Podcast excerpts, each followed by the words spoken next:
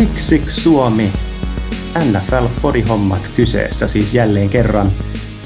Kausi lähestyy, joten jatketaan divisioona ennakoiden parissa. Tänään vuorossa AFC Pohjoisdivisioona. Ja mun nimi on Daniel, Baltimore Ravensin kannattajana erittäin mieluisa divisioona minulle siis kyseessä. Aikaisemminhan meillä on Pick Sixissä tullut jo NFC West, NFC North, AFC West sekä Packers-spesiaali, joten ne kannattaa myös kuunnella, mikäli et ole niin jo tehnyt. Mun kanssa tänään täällä on Pixixin puolesta Samuel. Morjesta. Kiitos, kiitos. Mites Miami Dolphinsin miehenä AFC East, otetaan toki, että otatte sen myöhemmin vielä käsittelyyn, mutta jos tässä välissä, niin Miami Dolphinsin miehenä, miten sä näet, tuleeko tästä divisioonasta haastajia Dolphinsille tällä kaudella siinä mielessä, että taistellaan yhdessä villinkortin paikoista esimerkiksi? Kyllä mä sanoisin, että tässä on aika kolme kovaa jengiä, että järjestystä en vielä rupea perkaamaan, mutta ne, jotka jää voiton, tai division voiton ulkopuolelle, niin varmasti on mukana Wildcard-reississä, että tosi, tosi kova divari kyseessä. Näin se taitaa olla, sekä tämä että AFC East varmaan molemmat sieltä lähtökohtaisesti sarjan parempien divareiden joukossa, ainakin niin kuin näin voisi kuvitella. Mutta se selviää kohta, kun päästään hiukan tarkemmin käsittelemään näitä joukkueita AFC Northista. Jos ette jo seuraa Pixix Suomea, niin ottakaa Instagramissa sekä Twitterissä, tai ainakin jommassa kummassa, at pix6 Suomi. Ja toki podin voi myös Spotifyssa sun muualla laittaa tilaukseen, niin saa sitä aina uusimmista, uusimmista jaksoista, niin pääsee helposti kiinni ja, ja saa ne kuunteluun. Niitä tässä tosiaan on vielä tulossa kauden alla ja varmaan sitten kauden aikanakin jonkun verran. Mutta nyt kun AFC Nortista on kyse, niin me ollaan saatu tänne vieraaksi Pittsburgh Steelersin mies Harri Kesälä. Erittäin paljon, paljon tervetuloa. Kiitoksia paljon. Tosi, tosi nasta päästä mukaan tekemään.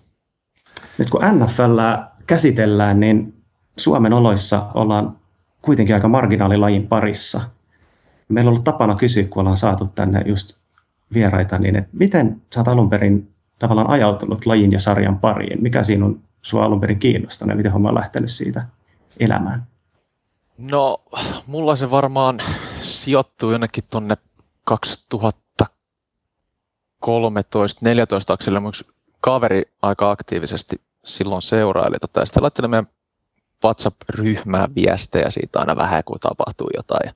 mä en silloin ollut vielä hirveän kiinnostunut, mutta mulla sitten sattui olemaan jotain kanavapakettia, mistä mä sitten pääsin niin kuin NFLää vähän kattelemaan. Ja mä aloin laittelemaan sinne välillä jotain viestiä, kun mä katsoin, että olipa siisti koppi ja näin. Ja sitten tällä kaverilla, niin heidän opiskelijaporukalla oli sitten fantasy, fantasy-porukka ja he sitten niin kuin siitä, siinä yhdelle kaudelle kysyi, kun he tippui joku pois, että kiinnostaisiko lähteä mukaan. Ja sitten on tota ollut aiemmin NBA ja futis joku Premier League Fantasyssä, niin oli kiinnostunut ja lähdin sitten ihan untuvikkona katsoa, että miltä, miltä tota NFL Fantasy maistuu. Ja se sitten iski ihan tosi, tosi kovaa niin kuin sillä että niin kuin kiinnostuin tosi paljon ja sitä kautta oli tavallaan aika helppo niin kuin saada kiinnekohteet niin kuin pelaajia esimerkiksi sarjasta, että ketä seuraa ja sitä kautta sitten niin innostui ja sitten se tavallaan se innostus vaan kasvoi koko ajan ja kiinnostus lajia kohtaan. Että tavallaan sitten fantasystä semmoinen ponnistus sit siihen lajiin ja nykyään ehkä niin kuin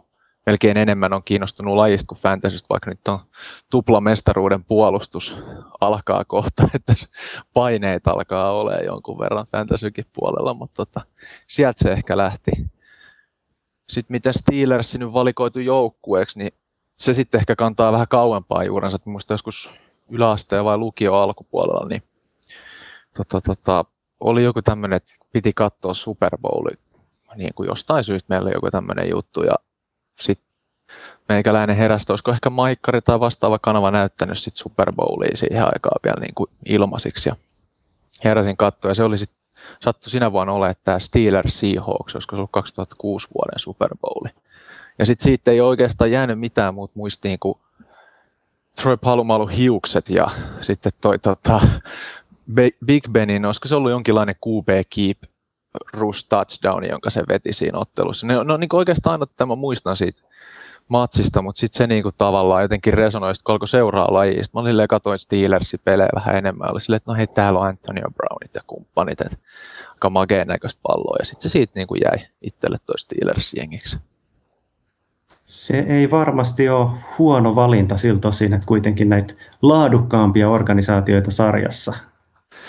No ehdottomasti tavallaan niin kuin, siinä mielessä kävi tuuri kyllä, että organisaatiosuhteet, se on niin kuin, ainakin jollain tavalla sta, stabiili ja silleen niin kuin, aina voi luottaa, että se ei mene ihan vihkoon se touhu, mitä siellä tehdään.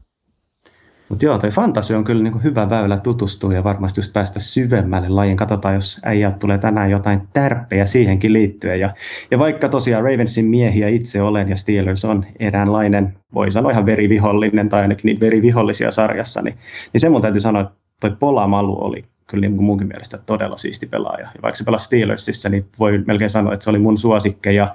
Ja vieläkin, kun laji seuraavien lajista tykkäävien kavereiden kanssa me vietään mökkiviikonloppuun ja siellä jossain lauantai-yönä viiden aikaa lähtee se YouTube-mylly käyntiin, katsotaan eri pelaajien highlight-videoita, niin mä kaivan sen polamalun sieltä aika äkkiä. Kaveri teki todella, todella näyttäviä pelejä vuosien varrella.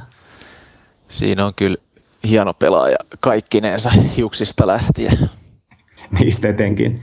Miten sitten, mennään kohta Steelersiin totta kai sitten niin kuin paljon syvemmin vielä, mutta ihan niin kuin jos pintapuolista otetaan, otetaan tähän alkuun, niin millaiset ajatukset ja odotukset sulla on alkavan kauteen? Ehkä aika odottavat, odottavat että jonkun verran muutoksia. Esimerkiksi Steelersissa on ollut niin kuin hyökkäyksen puolella aika isotkin muutokset periaatteessa, niin kuin koordinaattori ja tota, tullut ihan mielenkiintoisia ruukieita ja offensive line on ihan uusi, niin siinä on, siinä on kyllä tosi paljon mielenkiintoisia. Tavallaan se Benin, onko, mä sanoisin, että ehkä nyt saattaa olla se viimeinen tanssi, niin katsotaan miten se menee menee päätön. Divari on tosi haastava, se on, se on vaan, katsotaan miten käy.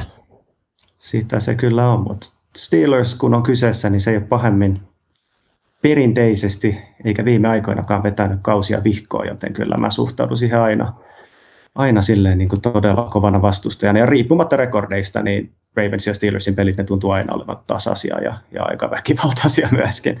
Ja sitä varmaan myös tällä kaudella. Mutta ei mennä ensimmäiseksi, kun aloitetaan näitä joukkueita käymään läpi, niin ei mennä ihan kaksi Steelersiin. Tehdään niin, että lähdetään vähän niin kuin, no ikään kuin divisioonan pohjalta sekä viime kauden sijoituksen näkökulmasta että myös tulevan kauden kertoimien suhteessa kertoimiin. Ja silloin kyseessä on Cincinnati Bengals, josta lähdetään liikkeelle.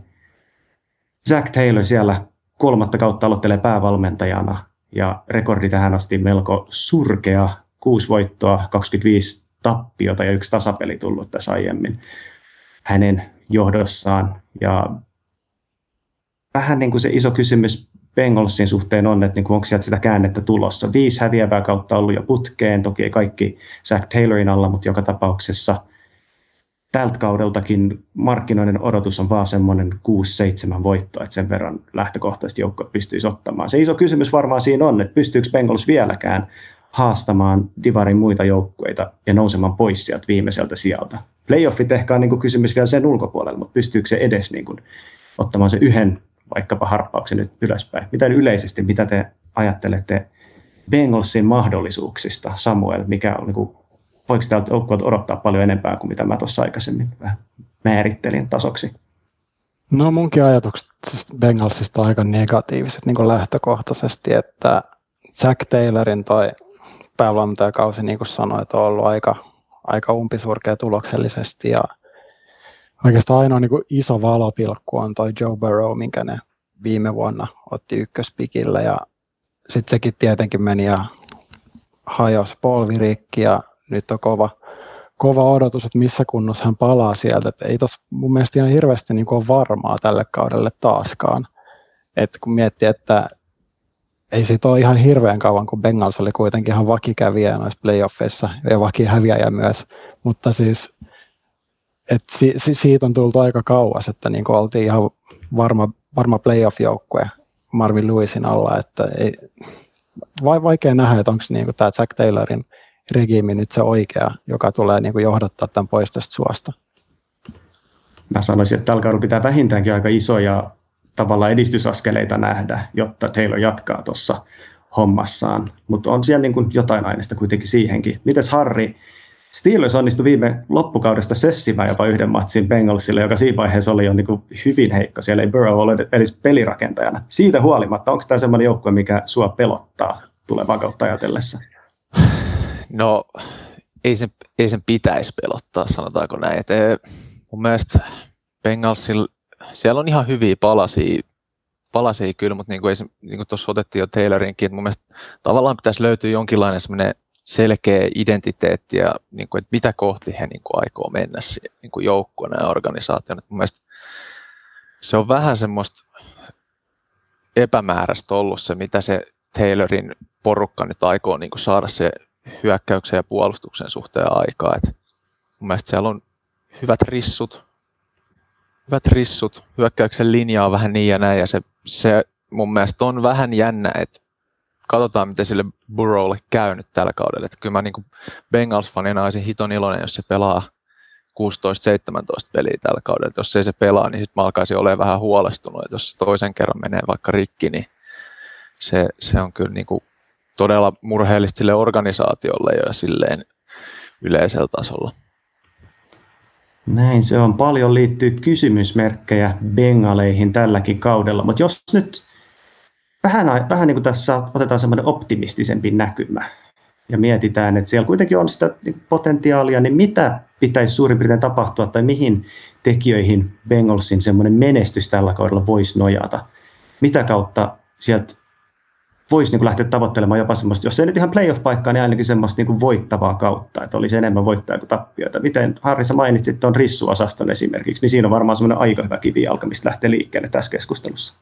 No joo, siis rissukalusto kaiken järjen mukaan pitäisi olla kova. Että niin kuin totta kai Chase ei ole vielä ottanut yhtään NFL-snappia, niin ei ikinä voi, vaikka onkin tosi korkean profiilin niin kuin prospekti, niin ei silti voi ikinä tietää, mitä tapahtuu.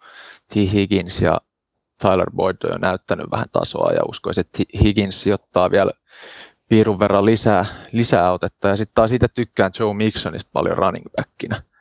Että niin kuin, tavallaan niiden, niiden ja Joe Burrown ympärille varmaan se hyökkäys tulee rakentuu. Ja sitten, että jos se hyökkäyksen linja pystyy avaa Mixonille väyliä ja sitten samalla tietty pitää Burrown pystyssä, niin kyllä tuo hyökkäys on, voi olla parhaimmillaan tosi hyväkin ja tosi tehokas.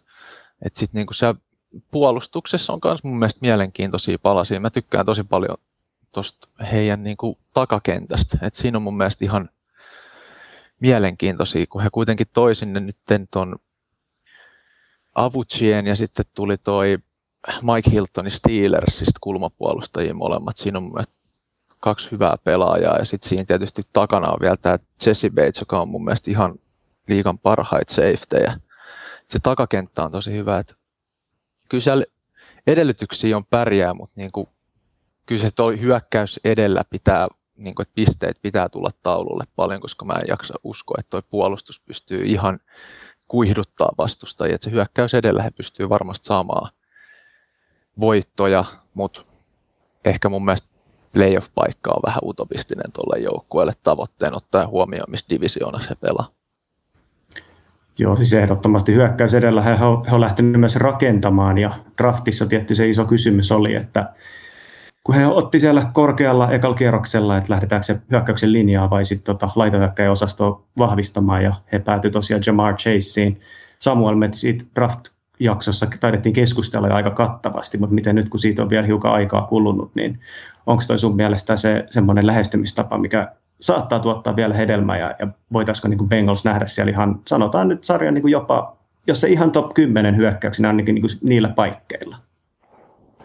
Ja onhan se toki mahdollista, mutta mä oon edelleenkin mieltä, sitä mieltä, he otti väärän pelaajan. Mun mielestä sinä olisi pitänyt ottaa toi Penny Sewell sinne tacklen paikalle ja varmistaa sille Barolle aikaa, varsinkin nyt tämän polvivamman jälkeen. Mutta toki tuolla hyökkäyksen linjassakin on niin kuin, sinnekin on käytetty niin kuin pikkejä ja ihan korkeitakin, Jonah Williams esimerkiksi sinne otettu. Et hänkin on, onko tämä nyt kolmas vai neljäs kausi, ja hänestä puhutaan niin kuin eri, tai puhuttiin erittäin niin kuin laadukkaana pelaajana ja eka kausihan meni ihan piipariksi, kun loukkaantui kämpillä. Sitten sen jälkeen on ollut vähän hiljaisempaa, että ei, se, ei ole vielä niin, niin kuin lyönyt läpi tämä left tackle, mikä, minkä nyt, mikä nyt on Burrowlle tosi tärkeä.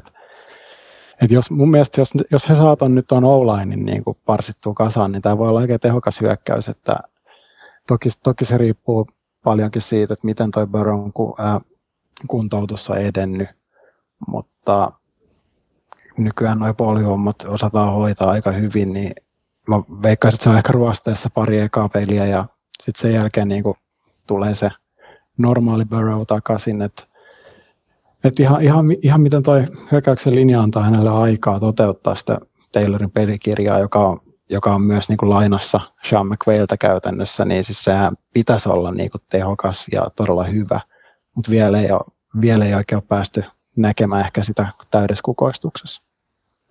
Siellä on tosiaan Jonah Williams on kuitenkin semmoinen verrattain vakaa pelaaja sitten kokenut Riley Reef hankittiin toiselle puolelle right tackleksi ja ehkä niin kuin hänestäkin voisi saada jonkinlaisen vakaamman kauden irti vielä. Ja myönnettäköön se hyökkäyksen linja keskusta onkin aika huolestuttava pelipaikka ja huolestuttavassa kunnossa, mutta onhan siellä niin kuin kuitenkin useampi kavereita taistelemassa siitä, että jos he saa jonkinlaisen keskinkertaisen suorituksen irti siitä, niin kyllä noin laseille varmasti löytyy sitten käyttöä. Bengalsan pelaa kolme laitahyökkäjän muodostelmia melkein niin kuin eniten koko sarjassa, joten sinne kyllä saadaan Chase, Boyd ja Higgins kentälle yhtä aikaa ihan niin paljon kuin tarvitsee saada ja, ja se sitten voi johtaa kuitenkin hyviin tuloksiin. Mutta niin kuin sanottu, niin kyllä tässä on, joutuu niin kuin aika paljon semmoista projektiota ää, tavallaan kohdistamaan Bengalsin joukkueeseen. Siellä on, niin kuin Samuel taisi tuossa alussa todeta, mun mielestä hyvin sanottu, että siellä on aika vähän mitään varmaa. Et jos haluaa nähdä jotain niin kuin menestysmahdollisuuksia tässä joukkueessa, niin kyllä siinä niin kuin pitää ihan hirvittävä suuri luottamus tulla suhteessa siihen, mitä tähän asti ollaan nähty. Ja mun mielestä se myös hiukan heijastuu Joe Burrowhun, tietysti tuon loukkaantumisen jäljiltä etenkin. Polviomaan jälkeen aina paha pelirakentajalta palata kentälle. Mutta mitä mieltä te olitte Burrown esityksestä viime kaudella yleisesti ottaen ennen sitä loukkaantumista? No mun mielestä Burrow näytti ihan, ihan hyvältä. Siis silleen niin kuin, totta kai ruukia on ruukia, mutta niin kuin se, se, kyllä se, os, se äijä osaa pelaa. Kyllä mä tykkäsin siitä, mitä mä näin siltä siellä kentällä, mutta niin kuin, se hyökkäyksen linja oli niin hirveä, että siitä niin kuin, niin kuin tosi vaikea antaa semmoista täyttä arvioa, koska siinä niin kuin ei sitä aikaa ollut niin kuin lainkaan niin kuin heittää sitä palloa, niin kuin varmaan mies olisi itse toivonut. Niin, niin se vaikeutti varmaan tosi paljon hänenkin tekemistä. Että niin kuin, kyllä mä niin kuin odottavainen on tähän kauteen, että se tuommoisen polvivoiman jälkeen, kun siellä nyt meni ties mitkä siteet rikki, niin se saa nähdä, mikä se niin kuin itse luottamus on. Sehän kuitenkin pelirakentajalle tosi tärkeää, että sä luotat siihen niin kuin oma, omaan kroppaan se sitten pelaajiin sun ympärille. Se on niin kuin paha, jos sieltä heti lävähtää joku pahemman luokan säkitys pari ensimmäisen snapin aikana, niin alkaako se sitten karisee saman tien se itseluottamus. Et nähtäväksi, mutta kyllä mä tykkäsin siitä, mitä mä näin sitten niin ekalla kauden ennen loukkiin. Joo, sama homma. Että mäkin, se oli tosi lupa, lupavia esityksiä, se ehti tuossa pelata, mutta siinä oli, mun mielestä siinä kävi vähän silleen, että vähän ennen sitä loukkaantumista niin tuli se perus, että sitten kun alkoi olemaan niin filmiä vastustajilla, niin sitten se peli ei enää ollut niin näyttävää ja helppoa. Toki pakko sanoa, että se linja oli, niin kuin Harris on aivan, aivan kauhean viime kaudella, mutta että hän ei ehkä vielä ollut siinä asemassa, että hän olisi niin johtanut tuota joukkuetta. Ja voi olla, että siitä tulee myös, että se aiheuttaa takapakkia myös tälle kaudelle, kun puolet kaudesta meni ja sitten koko off-season mennyt kuntouttaessa, että mikä, mikä sitten se yhteys siihen joukkueeseen on, että onko hän, niinku se, hän kasvanut johtajaksi yhden off-seasonin aikana, niin se, se on mun mielestä aika mielenkiintoista katsoa, että jo, jos hän on, niin sitten tota, sit on niinku löydetty Messias sinne Cincinnatiin, mutta itsellä ehkä on aika, aika paljon kysymyksiä vielä sen suhteen, että nuori kaveri, iso loukkaantuminen takana, että tuleeko tuossa nyt sitten kuitenkaan hirveän, hirveän hyvää vielä tälläkään kaudella? Burrow vaaditti viime kaudella hirvittävän paljon tulokaspelirakentajaksi. Bengals heitti sille niin kuin ihan jatkuva. Totta kai siitäkin johtuen, että he olivat niin tappiolotteluissa paljon, niin sen takia myös, mutta ihan niin kuin ylipäätään heillä oli todella heitto painoinen toi hyökkäys ja huonon linjan, kun yhdistää siihen, että niin pallo laitetaan jatkuvasti ilmaa ja vastustajat tietää, että he saa ihan päämärkänä pass siellä, niin kyllähän se kyllähän se oli vaikea tilanne ja täytyy sanoa, että se oli, ei nyt siis, ei haluaisi olla semmoinen, mitä, mitä, mitä minä sanoin tyyppi, mutta se Brown loukkaantuminen ei myöskään tullut minkäänlaisena yllätyksenä. Hän otti niin paljon ja niin rajuja iskuja alkukaudesta, että tota, mä ymmärrän sen, että halutaan saada totta kai nuori pelirakentaja niin kuin kasvamaan vauhdilla ja vaikeiden tilanteiden kautta, mutta vähän niin kuin pelottaa se, että toivottavasti he eivät kaveria pilanneet jo ensimmäisellä kaudella. Nyt on Campillähän paljon ollut puhetta siitä, että Burrow ei ole niin kuin ihan täysin niin kuin henkisesti palautunut siitä vammasta. Hän on itsekin puhunut siitä aika avoimesti, että se on ollut niin kuin haastavaa olla siellä taskussa, ei ole se tuntuma kohdallaan ja muutenkin, niin kuin, että just, että miten voi luottaa siihen kehoon ja, ja tälleen. Mutta ne nyt on ehkä hiukan yli tavallaan niin kuin ylireaktioita, mutta että joka tapauksessa niin kuin näitäkin asioita täytyy aina miettiä. Tuohon tavallaan itselle ehkä lisäksi just se, että tuossa niin mun mielestä Joe Mixonin rooli tavallaan, että pystyisikö Mixon ottaa niin kuin, olla semmoinen kunnon härkä siinä, joka ottaa niitä jardeja kantamalla sitä palloa ja vähän sitä vastuut pois Baron harteilta. Ja sitten tavallaan, että pystyttäisikö Mixonille myös ehkä pelaa jonkinlaisia screenejä tai lyhyitä heittoja, että se niin saataisiin nopea Baron käsistä se pallo niin kuin Mixonille ja pystyykö Mixon siinä sitten tekemään lähe, lähimpänä kohteena niitä pelejä, pysyykö Mikson terveenä, että kun sekään ei ole pysynyt terveenä uransa aikana mitenkään super hyvin, niin se on niin kuin semmoinen kanssa tärkeä, mikä voisi Burrowt vähän auttaa. Mä voisin vielä tuosta jatkaa, että just mua itse ihmetytti viime kaudella just toi Joe Mixonin käyttö. Että sitä käyttiin tosi säästäväisesti. Sitten sinne tungettiin niin kuin Gio Bernardia, joka on siis yksi liigan parhaimpia niin pass catching backkejä, mutta kun käytettiin semmoisia hölmöjä niin keskelle juoksuja, mitkä ei todellakaan hänen vahvuuksia, että just näissä kohdissa olisi voinut käyttää niin Joe Mixonia ja sitten just kasvattaa sitä hänen työmääränsä, että okei, okay, hänkin hajos, mutta ei, ei todellakaan käytetty paljon viime kaudella, että vähän ihmettelen niitä play välillä. Bengalsin suhteen ei ole hirveän vaikea vieläkään olla pessimistinen, jos me otetaan nyt ihan vielä tähän sellainen kierros, että oikein maalaillaan kunnon piru, piruja seinille, että mitä tällä kaudella voi tapahtua tai mitkä tekijät on sellaisia, mitkä tavallaan puhuisi sen puolesta, että Bengals, paitsi että se ei mene eteenpäin, niin että se saattaa jopa jäädä, siis jäädä jo niin junaama paikalta tai jopa ottaa askeleen taaksepäin. Onko sellaisia, että se suorastaan saattaisi olla yksi, silloin puhuttaisiin varmaan siitä, että se olisi yksi kauden ja jo niin kuin liigan huonommista joukkueista jälleen kerran. Samoin, miten sä näet pahimmat uhkakuvat, mitä ei ole vielä tässä, tässä käsitelty? Uh, kyllähän ne, no siis me ollaan käsitelty nämä, mutta loukkaantumiset, jos, jos Barrow ei tule täydessä kunnossa takaisin, niin eihän tuo joukkue tule mene tuosta yhtään mihinkään. Ja jos Oulain ei ota tätä steppiä eteenpäin, meneekö tuo joukkue yhtään mihinkään? Et mun mielestä ainoat varmat jutut tuolla on niin noin rissut että siellä on kolme, kolme neljä hyvää rissua, että siellä löytyy niin kuin penkilläkin vielä Oden Tate, joka on ihan niin kuin laadukas, laadukas pelaaja. Mutta tuossa on hyvin paljon jos ja mutta kysymyksiä tuossa joukkueessa, että mä itse en edes usko tuohon kuuteen seitsemän voittoon, että mä oon enemmän neljä ja viiden kannalla itse. Joo, siis vahva, vahvasti sama, että niinku, kyllä musta tuntuu, että Bengals tulee siellä viiden parhaan joukossa pikkaamaan ensi draftissakin. Mä oon aika, aika varma siitä. Mä niin ei ole hirveästi tuosta puolustuksesta puhuttu, mutta niin kuin, en mä tiedä tuosta pääsrussistakaan niin kuin silleen puolustuksen puolesta, vaikka mä niin kuin, näistä tykkään tuosta takakentästä, niin sieltä lähti Carl Lawson ja sinne tuli Trey Henriksson tilalle, joka pelasi hienon kauden viime vuonna, mutta se on tosiaan se yksi kausi, sitä ennen niin kuin, ei ole ollut juuri minkäänlaista tuottoa. Ja sitten tietysti Saintsin DL on vähän eri kaliberi kuin tämä Bengals. Että saako ne niin kuin tuotua esim. painetta niin kuin vastustajan pelirakentajille kuinka hyvin, niin toi on, kyllä ne tulee pisteet päästämään, se on ihan saletti ja sen takia tuon hyökkäyksen pitäisi olla ihan pirun tehokas, että ne niin kuin raapis niitä voittoja. Ehdottomasti näin. Toi puolustushan, siellä on valtaosa startereista hankittu vapailta markkinoilta, että se on varsinainen kokoelma reissumiehiä.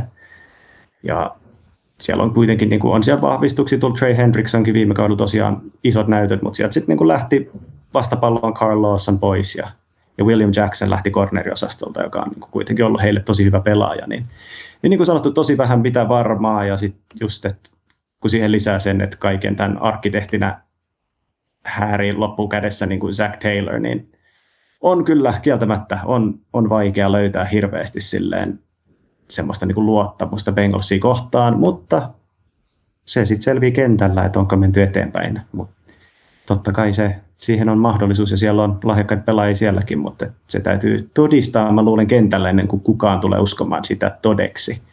Mutta sitten jos mietitään just, että et ketkä pelaajat on semmoisia, joilta te kaikkein eniten odottaisitte semmoista eräänlaista läpimurtoa, miten se sitten niinku määritelläänkään, että onko se sitä, että nousee joku kaveri vakaksi starteriksi vai onko se sitten, että joku starteri tai, tai hyvä pelaaja nousee vielä pykälää kovemmalle tasolle, niin, niin otetaan semmoinen kierros, että kuka olisi semmoinen tähtipelaaja Bengalsissa tai läpimurtopelaaja ennen, ennen kaikkea Bengalsista, mihin, mihin te uskoisitte. Samuel, on tässä väkeka. Joo, tämä on ehkä enemmänkin toivomus. Jonah Williams left tackle. Mä toivon, että hän lyö nyt vihdoin, tai ottaa niin kuin sen kunnon edistysaskeleen ja vähän niin kuin, ää, antaa uskoa niin kuin tuolle joukkueelle, että kun siis se, oli niin hypetetty pelaaja silloin. Sitä pidettiin niin kuin ihan hirveänä ryöstönä, kun hän valui niin kuin top 10 ulkopuolelle, että siis pakko vaan toivoa hyvää hänelle, että se ja aika sympaattinen kaveri, mitä lukenut juttuja, niin ja sitten just hän, hän sitä linjaa tulee johtamaan, jos joku, että jos, jos tämä joukkue niin haluaa johonkin mennä, niin se olisi kiva löytää se tulevaisuuden left tackle ja sitten tietenkin QB, QB ne varmaan ajattelee löytäneensä, mutta mä en ole ihan salatti, että onko löytänyt left tackle, että jos Jonah Williams nyt tällä kaudella pelaisi hyvin, niin se olisi kyllä hieno homma. En ole tosiaan loukkaantumista kärsinyt, mutta ehjä kausi, niin se Pro Bowl-taso voisi olla varmasti ihan realismia Williamsin kohdalla. Harri, miten sulla? No mulla on, mulla on tämmöinen herrasmies kuin Logan Wilson, tukimies, tota, tokan vuoden pelaaja nyt tänä, tälle kaudelle. Pelasi viime vuonna semmoinen, ei hirveästi ollut rooli, 30 prossaa snäpeistä pelas, mutta ihan hyviä lupaavia näyttöjä, pari pikkiä ja säkkiä sinne ottanut. Mutta tälle kautta hän, hänelle on niinku tosi iso rooli aukeamassa tuohon niinku puolustuksen keskelle ja hän tulee olemaan puolustuksen pelikutsuja varmaan siellä niinku, ja johtaa sitä puolustusta siitä keskeltä. Niin mä niinku näkisin tavallaan, että hänellä olisi niinku tosi iso mahdollisuus nousta tuon joukkueen niinku puolustuksen semmoiseksi niinku avainhahmoksi. Ja niinku tavallaan ehkä, hän mitä mitä miehen peresty, perehtynyt, niin tosi semmoinen niin joukkue edellä ja tosi maanläheinen tyyppi, niin hän voisi nousta semmoiseksi tosi isoksi johtajaksi tuossa puolustuksessa ja ehkä näyttää sitten tulevaisuudessa sitä tietää, että mihin tämä puolustus on menossa. Rooli tulee olemaan varmaan tosi merkittävä, jos pysyy vaan kunnossa. Toki tukimiehenä varmaan tuosta linjasta tulee äijiä aika paljon syliä, että taklauksia varmaan tulee ensi kaudella olemaan tosi paljon ja on muutenkin ihan mielenkiintoinen toi niiden tukimiesosasto, kun se on nuori, nuori joukkoja nyt laitetaan aika isoon rooliin, niin katsotaan, miten ne pystyy kantaa roolia siinä Bengalsin puolustuksen keskellä. Wilsonista moni kyllä tykkäsi draftissa ja tulokkaana sen kolmasosan snäpeistä pelasi, niin se oli varmaan niin kuin hyvää kokemusta hänelle ja, ja tuossa on nyt kyllä rooli otettavana, ihan, ihan lähemmäs varmaan sitä satakin prosenttia, jos kaikki menee hyvin. Ja sitä kautta semmoinen kunnon starterin paikka hänelle – mun läpimurtopelaaja on kyllä lyönyt jo itsensä läpi, tämä ei sikäli ole mikään, ja on, on niin pelannut hyviä kausia, mutta mun on pakko korostaa Tyler Boydia. Mun mielestä hän on nyt Bengalsin rissuosastolla se unohdettu nimi.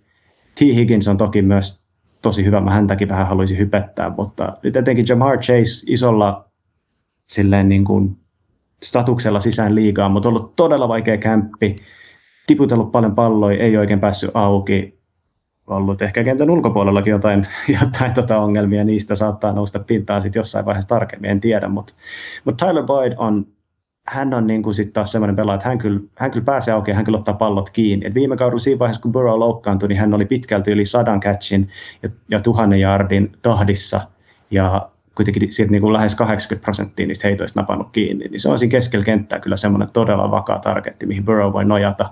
Ja jos vaan pysyy ehjänä, niin mä uskon, että noin on semmoisia lukuja, mitä tänä vuonna voitaisiin Boydelta odottaa. Ja Boyd on kyllä tosi aliarvostettu liigassa, että se vuodesta toiseen tulee ihan samannäköistä tulosta ja se aina voi luottaa, että toivottavasti sama meno jatkuu. Siinä on myös fantasy aika hyvä pikappi, semmoinen kukaan todennäköisesti on hirveän kiinnostunut, niin otat sieltä joltain jämäkierrokselta talteen, niin ihan varmaan saat semmoisen hyvän rotaatio ja fleksiin siitä. Joo, mä just meidän draftissa otin perjantaina, sain itse asiassa nelosrissuksi siinä vaiheessa, tuntui erittäin hyvältä arvolta, mutta 14 joukkueen liigassa ja uskoisin, että Boydiakin kentällä tuun käyttämään kauden aikana useampaan kertaan. Toivottavasti en kuitenkaan loukkaantumisten takia, mutta kuitenkin. Olisikohan siinä jo ihan niin kuin riittävästi Bengals-asiaa? Eikä. Siirrytään sitä varten, mitä ennen kaikkea Harri on tänne naarattu vieraaksi. Eli Pittsburgh Steelers. Harri, onko se yllättynyt Steelersista? Et, et varmaan yllättynyt, kun sä tiedät, mikä asema on, mutta mitä ajatuksia herättää? Me käsitellään Steelersia näin aikaisessa vaiheessa. Se on siis toisin sanoen siellä vähän niin kuin haastajan roolissa nyt yhtäkkiä divisioonassa selkeästi arvostettu ainakin kauden niin kuin näissä ennakkospekulaatioissa Ravensin ja Brownsin taakse. No, mä, en mä suoranaisesti ole yllättynyt. Ja niin kuin, mihin se linja nyt on vedetty vedonlyönnissä, onko se jossain kahdeksan puolen paikkeilla? Se on just, just näin, että nähdään niin, kuin niin semmoisena niin. 50 prosentin joukkueena, kun nyt vaan nykyottelumäärällä voi nähdä. Niin, niin tota, mä tavallaan niin pystyn itsekin jopa perustelemaan sille, että näkee niitä visioita, että miten se menee jokaiselle puolelle sitä, että onko se tasaisia keskellä, meneekö se alle tai meneekö se yli, että mä näen niin kaikki mahdollisuudet, niin en mä ihmettele, että se on niin kolmantena tavallaan tähän divisioonaan laitettuna. Steelers tosiaan viime kaudella niin kuin rekordin puolesta erinomainen suoritus 12-4 runkosarjassa, sitten playoffeissa kylläkin ulos, mutta se oli kyllä aika hämävä 12-4. Joukkue aloitti peräti 11 11 voiton putkella, mutta ne oli kyllä niin kuin pehmeimmät 11 peräkkäistä voittoa, mitä varmaan kenties sarjan historiassa on nähty. Siellä ei ollut mitään ihan hirveän tasokkaita joukkoita paljon vastassa ja useampi niistä voitoista tuli ehkä vähän silleen roskaseen tyyliin, jos näin voi sanoa, voitoista ylipäätään. Päätti kauden viimeisestä kuudesta matsista viisi kertaa tuli pataan muun muassa se ruma Bengals-tappio, niin siitä ei varmaan jäänyt semmoinen hirveän hyvä fiilis, kun kohti uutta kautta mennään, mutta Mike Tomlinin alaisuudessa edelleen se on historiallisesti, hän on ollut erinomainen valmentaja Steelersille, on, onkohan jo 15 kausi alkaa ja, ja sen verran kuitenkin saatu sinne uutta, tai ei nyt uutta verta, mutta uuteen asemaan nostettu hyökkäyksen koordinaattori Matt Canada QB-valmentajan paikalta siirtyy siihen hyökkäyksen koordinaattoriksi, niin häneen varmaan kohdistuu ainakin suuria odotuksia, vai mitä sanoisit? No joo, ehdottomasti, että niin kuin mä vähän otan kiinnoihin valmentaja, eli toi Kanada tulee tosiaan koordinaattoriksi hyökkäykseen ja sitten siihen tuli uusi hyökkäyksen linjan valmentaja ja sitten uusi tight end coachi myös. Ja mun niin kuin, noi vähän kielisi siihen, että Kanada on halunnut myös siihen vähän oman tyylisiä äijä niin tuohon tota, tärkeisiin rooleihin, mitä hän, hänen hyökkäyksessä on. Ja niin kuin se, mitä mä oon nähnyt kollegepätkiä ja Kanadan hyökkäyksessä, niin tavallaan odotukset on aika korkeat sen suhteen, että se voi olla tosi, tosi viihdyttävää palloa, mitä tuo Matt Canada hyökkäys pystyy tuottaa, mutta paljonhan tässä sitten niinku kuitenkin lankee vanhan herran harteille, että mikä se sitoutuminen on sitten tähän uuteen hyökkäykseen, antaako hän niinku Kanadan johtaa ja ottaako Ben tavallaan sen roolin, että hän on vaan Matt Kanadan tavallaan niin kuin vipuvarsi tässä hyökkäyksessä, toteuttaa sitä hyökkäystä niin kuin Matt Canada haluaa. Mielestäni se on semmoinen tosi, tosi tärkeä, tärkeä tekijä. Joo, siis just tämä Matt Canada, niin tilastokuru Warren Sharp on hehkuttanut häntä jo viimeiset neljä kautta ja vähän niin kuin huudellut tuolla Twitter-maailmassa, että miksei hänestä tehdä OC, tai että nyt, nyt vihdoin pääsee näyttämään. Ja preseasonilla on ollut aika, mitä mä oon katsonut ne pari peliä Steelersiltä, niin ihan viihdyttävää ja ihan erinäköistä, niin kuin just tällaista motion sweepia ja tällaista, mitä ei ole totuttu näkemään Beni aikana, että saa, saa nähdä, saako Kanada nyt viimeinkin Benin kääntymään play actionin aikana, se, kääntymään selkänsä puolustukselle, että se Benillä on aika paha paikka, että katsotaan, jos hän niin, kuin, niin sanotusti buy in täydellisesti, että sitten toi voi olla aika, aika tehokas taas. Se Steelersin hyökkäys viime kaudella etenkin oli tosiaan siis, vaikka ei se nyt niin kuin tilastollisesti surkea ollut, mutta olihan se niin kuin aika mielikuvituksettoman oloinen ja osin se johtui varmaan Big Benin rajoitteista tässä vaiheessa uraa, mutta siis just näitä liikettä snappia ennen ei ollut juurikaan play actioni törkeän vähän ja ylipäätään sitä niin kuin se oli sitä jatkuvaa lyhyt heittopeliä shotgunista. Ja kyllä mä uskoisin, että noin kaikki asiat on semmoisia, että ne tulee nyt, nyt tosiaan vähän erilaiselta näyttämään tällä kaudella. Se, että mihin se sitten johtaa, niin siitä, siitä voidaan sitten keskustella hiukan seuraavaksi, mutta Steelersin kohdalla voidaan varmaan se todeta, että kauden se suuri kysymys on nimenomaan tämä, minkä Harri otit heti tuohon jakson alkuun aika hyvin esiin, just muotoilit sen, että miten tämä Last Dance Ben Roethlisbergerin kanssa sujuu. Mikä no sitten, jos... Sano vaan, sano vaan ilman muuta. No joo, siitähän se lähtee, että miten se, miten se niin Ben ottaa omakseen. On se niin paljon puhunut, että hän on ekstraa kattonut filmiä, mutta mä, nämä aina vähän nämä haastattelut, mitä annetaan ennen kautta, niin niistä, niitä kannattaa niin kuin ihan niin kuin minä totuutena aina pitää, että mitä kaikkea sanotaan, että kuka on kukakin. Että, että, että haluan uskoa, että Ben on tehnyt vähän enemmän duunia sen eteen, että hän sisäistää tuon uuden hyökkäyksen ja on valmis sitoutua siihen, koska kyllä ne, ne aseet on siellä kyllä, mitä tuommoisessa niin hyökkäyksessä pystyy käyttämään tosi hyvin. Että katsotaan. Ja Benha oli myös laihtunut tullessaan kämpille. Että... No ennen kaikkea, mutta ei kuulemma syö avokadojäätelöä silti. Sen, sen se, sen, sen, sen se tota, kumos sen väitteen. Että... No niissä kausi voidaan sen myötä heittääkin romun koppaan saman tien jo, ainakaan sitä Super Bowl voittaa sitten tulossa. Ei, mutta siis Steelers, siis tämä on ihan uskomatonta. Steelersin edellinen häviävä kausi oli semmoinen kausi, missä on ollut tappioita enemmän kuin voittoja. 2003. Hävytöntä. Mutta nyt täytyy sanoa, että lähtökohdat tähän kauteen on vähän semmoiset, että mä en ole ihan varma, ihan niin kuin myyty siitä, että pysyykö toi putki elossa, koska se menee varmaan niin kuin tosi, se voi, just niin kuin Harri sanoi, ne argumentit löytyy kumpaan tahansa suuntaan, ja se oletus ja odotus on just siinä, niin kuin siinä paikkeilla, että mennään siihen, siihen niin kuin rajoille. Mutta miten jos lähdetään niin posin kautta purkamaan tätä vähän enemmän? Matt Canada siinä hiukan sivuttiin jo, mutta mitä niin kuin muita? Mitä, mitkä on nämä niin kuin vahvuustekijät Steelersillä? Mikä on niin kuin Mike Tomlin, silloin kun siellä oli Doug Hodges, Mason Rudolph oli pelirakentaja, niin silti onnistui naaraamaan kahdeksan voittoa. Joten eiköhän se niin kuin tällaisellakin paketilla onnistu. Ja mikä sit, mitkä on sellaisia tekijöitä, mitkä niin kuin auttaa siivittämään jengi vielä paljon sitä pidemmälle? Harri, ota sä tästä sun joukkoista ekana kiinni. Joo, mä otan, mä otan koppi. Siis äh, kyllähän niin kuin varmaan iso tavallaan käsi menee aina Mike Tomlinille, että kyllä se niin kuin jotain tekee aina oikein ja oikeita päätöksiä siellä niin kuin johtoportaaskin tehdään. Steelers kuitenkin draftaa suht hyvin vuodesta toiseen ja niin kuin, ainakin niillä aina riittää niin kuin kärsivällisyyttä katsoa, kun pelaajat kehittyy, ettei ne ole niin kuin saman tien huonoja pelaajia. Jaksetaan katsoa näitä kuudennen, viidennen kierroksen ukkoja, tehdä töitä ja sitten ne yhtäkkiä alkaa tuottaa sieltä vähän hedelmää.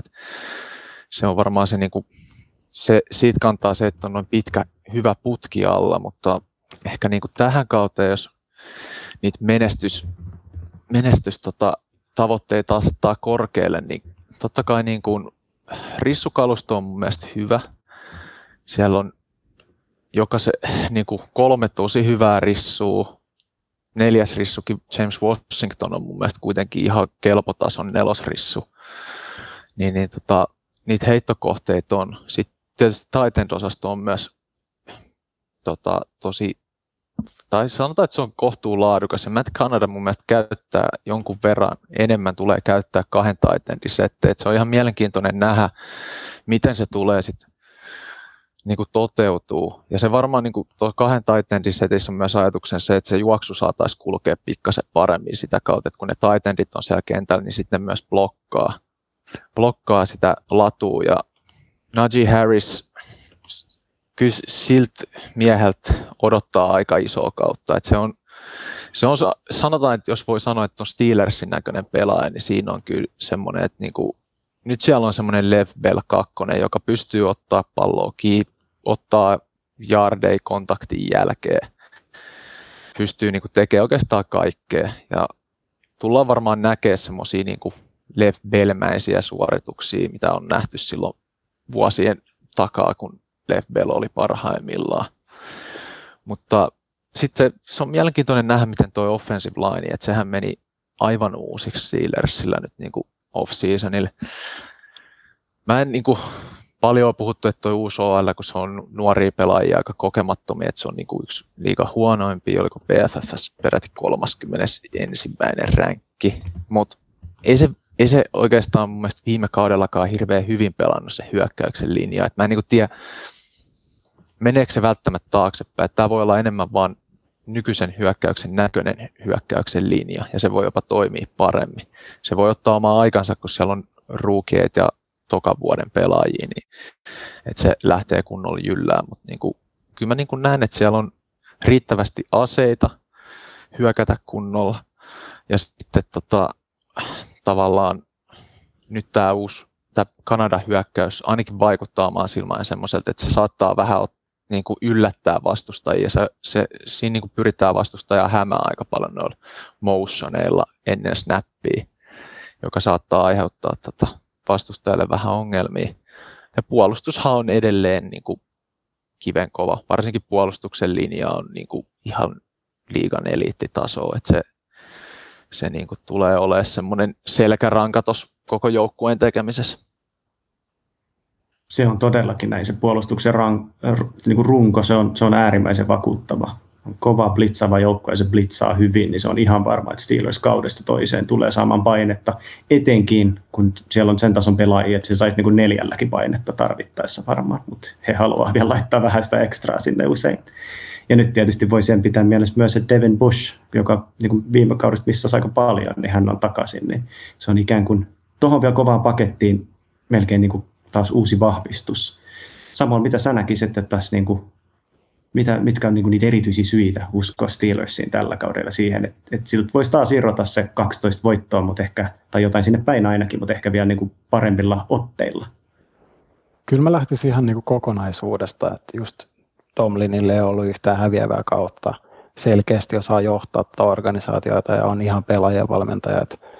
Siellä on näitä ongelmatyyppejä lähetetty muualle, Antonio Brown, Lev Bell. Eihän, eihän ne näin käyttäytynyt Steelersissa, että Tomlin niin hallitsi tilannetta ja pelaajia. Että jotain hän tekee siellä oikein, että hän niin osaa myös olla lastentarhaopettaja pahimmillaan tai parhaimmillaan. Mutta just tämä hyökkäyksen linja, mitä Harri tuossa avasi, niin just harjoituspeleissä mäkin ajattelin, että tämä olisi niin ihan selkeä downgrade, mutta sitten katselin harjoituspelejä, niin siis sehän näyttää oikeasti, Harri sanoi todella hyvin sen, että tämä on niin kuin tämän hyökkäyksen näköinen linja. Että sitä ei vielä välttämättä arvosteta, kun tuolla on niin paljon uutta. Mutta mä uskon, että tämä tulee, tämä tulee vähintään olemaan niin keskikastin linja tämän, tällä kaudella ja se tulee niin kuin nostamaan tota, hyökkäyksen tasoa entisestään ja Najee Harris sinne taakse, että viime vuonna Steelers oli ihan umpisurkea juoksuhyökkäys, että nyt Najee Harris tulee sinne hän itsestään ja nostaa sitä tasoa, että ihan täydellinen pelaaja niin kuin Steelersille ja liiga olisi sopinut mihin tahansa hyökkäykseen, että tykkäsin tosi paljon Alabamassa, että, että mä uskon, että hyökkäyksen tämä ei nyt tule kaatumaan tänä vuonna, että jos, jos johonkin, niin onhan toi puolustuksen linja, se on vahvuus, mutta se on myös tosi iäkäs. Että katsotaan tässä taas, taas, taas tämä loukkaantumiset, tuleeko näitä. Niin, kyse ei ole tosiaan pelkästään no, Ben Roethlisbergerin viimeisestä tanssista, mutta kyllä siellä alkaa niin kuin muillakin vähän niin kuin siellä kuitenkin se jalka painamaan varmaan, katsotaan miten monta kautta saadaan irti, mutta tässä on, on tämä runko kokonaisuutena semmoinen, että sitä on jo alettu uusimaan. Kyllähän siellä lähti kauden päätteeksi just Alejandro Villanueva ja Marquis Pounds ja David DeCastro, noin pelkästään hyökkäyksen linjasta tosiaan, ja niin kuin muitakin pelaajia, niin kyllä tämä on tota, kyllä tässä on, on semmoinen niin Steelersillä varmasti jonkinlainen jälleenrakennus lähivuosina edessä, mutta tapahtuuko se lennosta vai sitten niin kuin jonkun isomman resetin kautta, niin se sitten on, on kokonaan toinen kysymys. Mutta mut jos niin kuin mietitään sitä, että mitä se, se resetti todennäköisesti vaatii sitä, että kausi menee aivan katastrofaalinen, tai ei nyt katastrofaalinen tarvitse olla, mutta selkeästi alle odotusten ja, ja ylipäätään otteet ei näytä niin kuin ollenkaan siltä, että, että siitä pystyisi niin kuin lataamaan heti suoraan heti seuraavaan kauteen vahvaa nippua, niin mitä, mistä, minkä suhteen oot Harri Steelersin kohdalla niin pessimistinen? No, taas ehkä sitten taas tuossa hyökkäyksessä mennään siihen, että sitoutuuko se Ben siihen ihan oikeasti siihen Kanadan hyökkäykseen. Jos se niin kuin taas menee siihen, että jos vaikka sanotaan, että ottelu ei mene ihan niin kuin oppikirjan mukaan, niin sitten palataanko taas siihen shotgun-palloon ja puolentoista sekuntin jälkeen pallo tempastaa viiden jardin päähän jollekin ja ei niin kuin, tavallaan se mielikuvitus katoaa siitä hyökkäyksestä. Et jos se tapahtuu, niin sitten mä en usko, että mennään. Kyllä niin kuin, nyt pitää tuon Kanadaan antaa johtaa, jotta toi hyökkäys rullaa. Ja sitten tuossa puolustuksessa mun mielestä niin kuin, mä, mä oon aika luottavainen tuohon niin linjaan, mutta sitten se takakenttä on vähän semmoinen, niin että Joe Hayden on mun mielestä edelleen niin kuin, oikein pätevä corneri, mutta tavallaan niin kuin melkein toivoisin, että Joe Hayden olisi sun kakkoskorneri, mutta kun se on niin kuin edelleen ihan selkeä ykköskorneri, ja sitten siinä takana on vähän semmoinen, että kuka sen rooli ottaa siellä niin kuin taustalla. Fitzpatrick niin pystyy tekemään omat asiansa siellä takakentällä, mutta ei se niin kuin kuitenkaan ihan kaikkea voi tehdä. Secondary on vähän semmoinen kysymysmerkki, että miten se niin kuin pitää. Että niin kuin totta kai tuo pääsrussi tulee niin nopea iholle, että sen ei nyt tarvitse mitään ihan himmeitä lukkoa sinne takakenttään saada aikaiseksi. Mutta niin kuin, siinä on ehkä semmoiset niin tota, pienet riskitekijänsä. Ja sitten tietysti sieltä, no just nimenomaan kun sieltä kaksi kulmapuolustajaa menetettiin, että niin siellä on tonttia auki nyt nuoremmille ukoille näyttää, että ne pystyisi kantaa sitä roolia. Toi on ihan totta. Se takakentän syvyys on etenkin niin kuin kyllä valtava kysymysmerkki, eikä se kärkikään ehkä niin terävä kuin mitä Steelersille ehkä on totuttu tai mitä, mitä toivoisi. Toki tässä saattaa se Mike Tomlinin tausta puolustuksen takakentän valmentajana toivottavasti korostua, että ehkä hänkin pystyy osaltaan sitä auttamaan, että se, että se pystyy suoriutumaan jo, jollain tapaa silleen kelvollisella tasolla, koska se paine, niin kuin sanoin, niin se tulee kyllä olemaan sitä luokkaa, että, että ei siellä niin kuin hirveän pitkään aikaa vastustajan pelirakentajat saa istua taskussa ja, ja katsoa avointa tilaa. Samuel, mikä on, jos lähdetään, niin Steelersin tämmöiset uhkakuvat? Joo, no mä voisin lähteä käsittelemään tätä noista nuorista lahjakkaista rissuista, että kaikilla näillä on aika iso somepresence. Ja kaikki varmaan muistaa Jujun TikTok-hommat viime kaudelta ja Chase Claypoolikin on tuossa Twitch, Twitch-striimaaja ja siellä vähän kohua aiheuttanut ja muutenkin Pittsburghin yöelämässä, että just kun tuolla on tosi nuori toi rissuhuone, niin kuka sitä nyt sitä oikeastaan johtaa, että et sä voit pitää James Washingtonin johtajana, vaikka hän on niin kuin liigavuosissa kaikkia niin kuin vanhempi, mutta jos sä oot 20, mitä hän on 24 25, niin ei hän vieläkään ole mikään johtaja aina.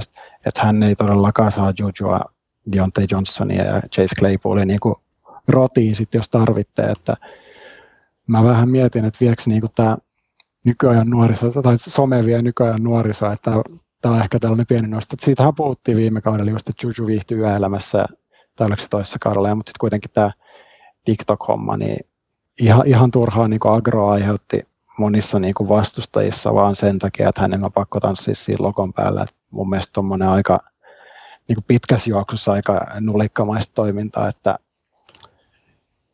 tuossa nyt yksi. Ja sitten just tämä takakenttä, niin tämä nyt kuulostaa ihan täysin Miami-heitteriltä tämä, minkä mä tuun sanoa. Mun mielestä Minka Fitzpatrick ei se ole mikään hirveän kummonen safety. Että hänellä Oho. on tosi, tosi onnekkaita näitä pikkejä, pikkejä tässä. Tilastoissa hän näyttää siis todella hyvältä, mutta taisi olla jopa All Pro mitä hän ei todellakaan ole. Et just esimerkiksi Cincinnati Jesse Bates, kokonaisvaltaisempi, paljon parempi safety, mutta hänestä ei puhuta yhtään.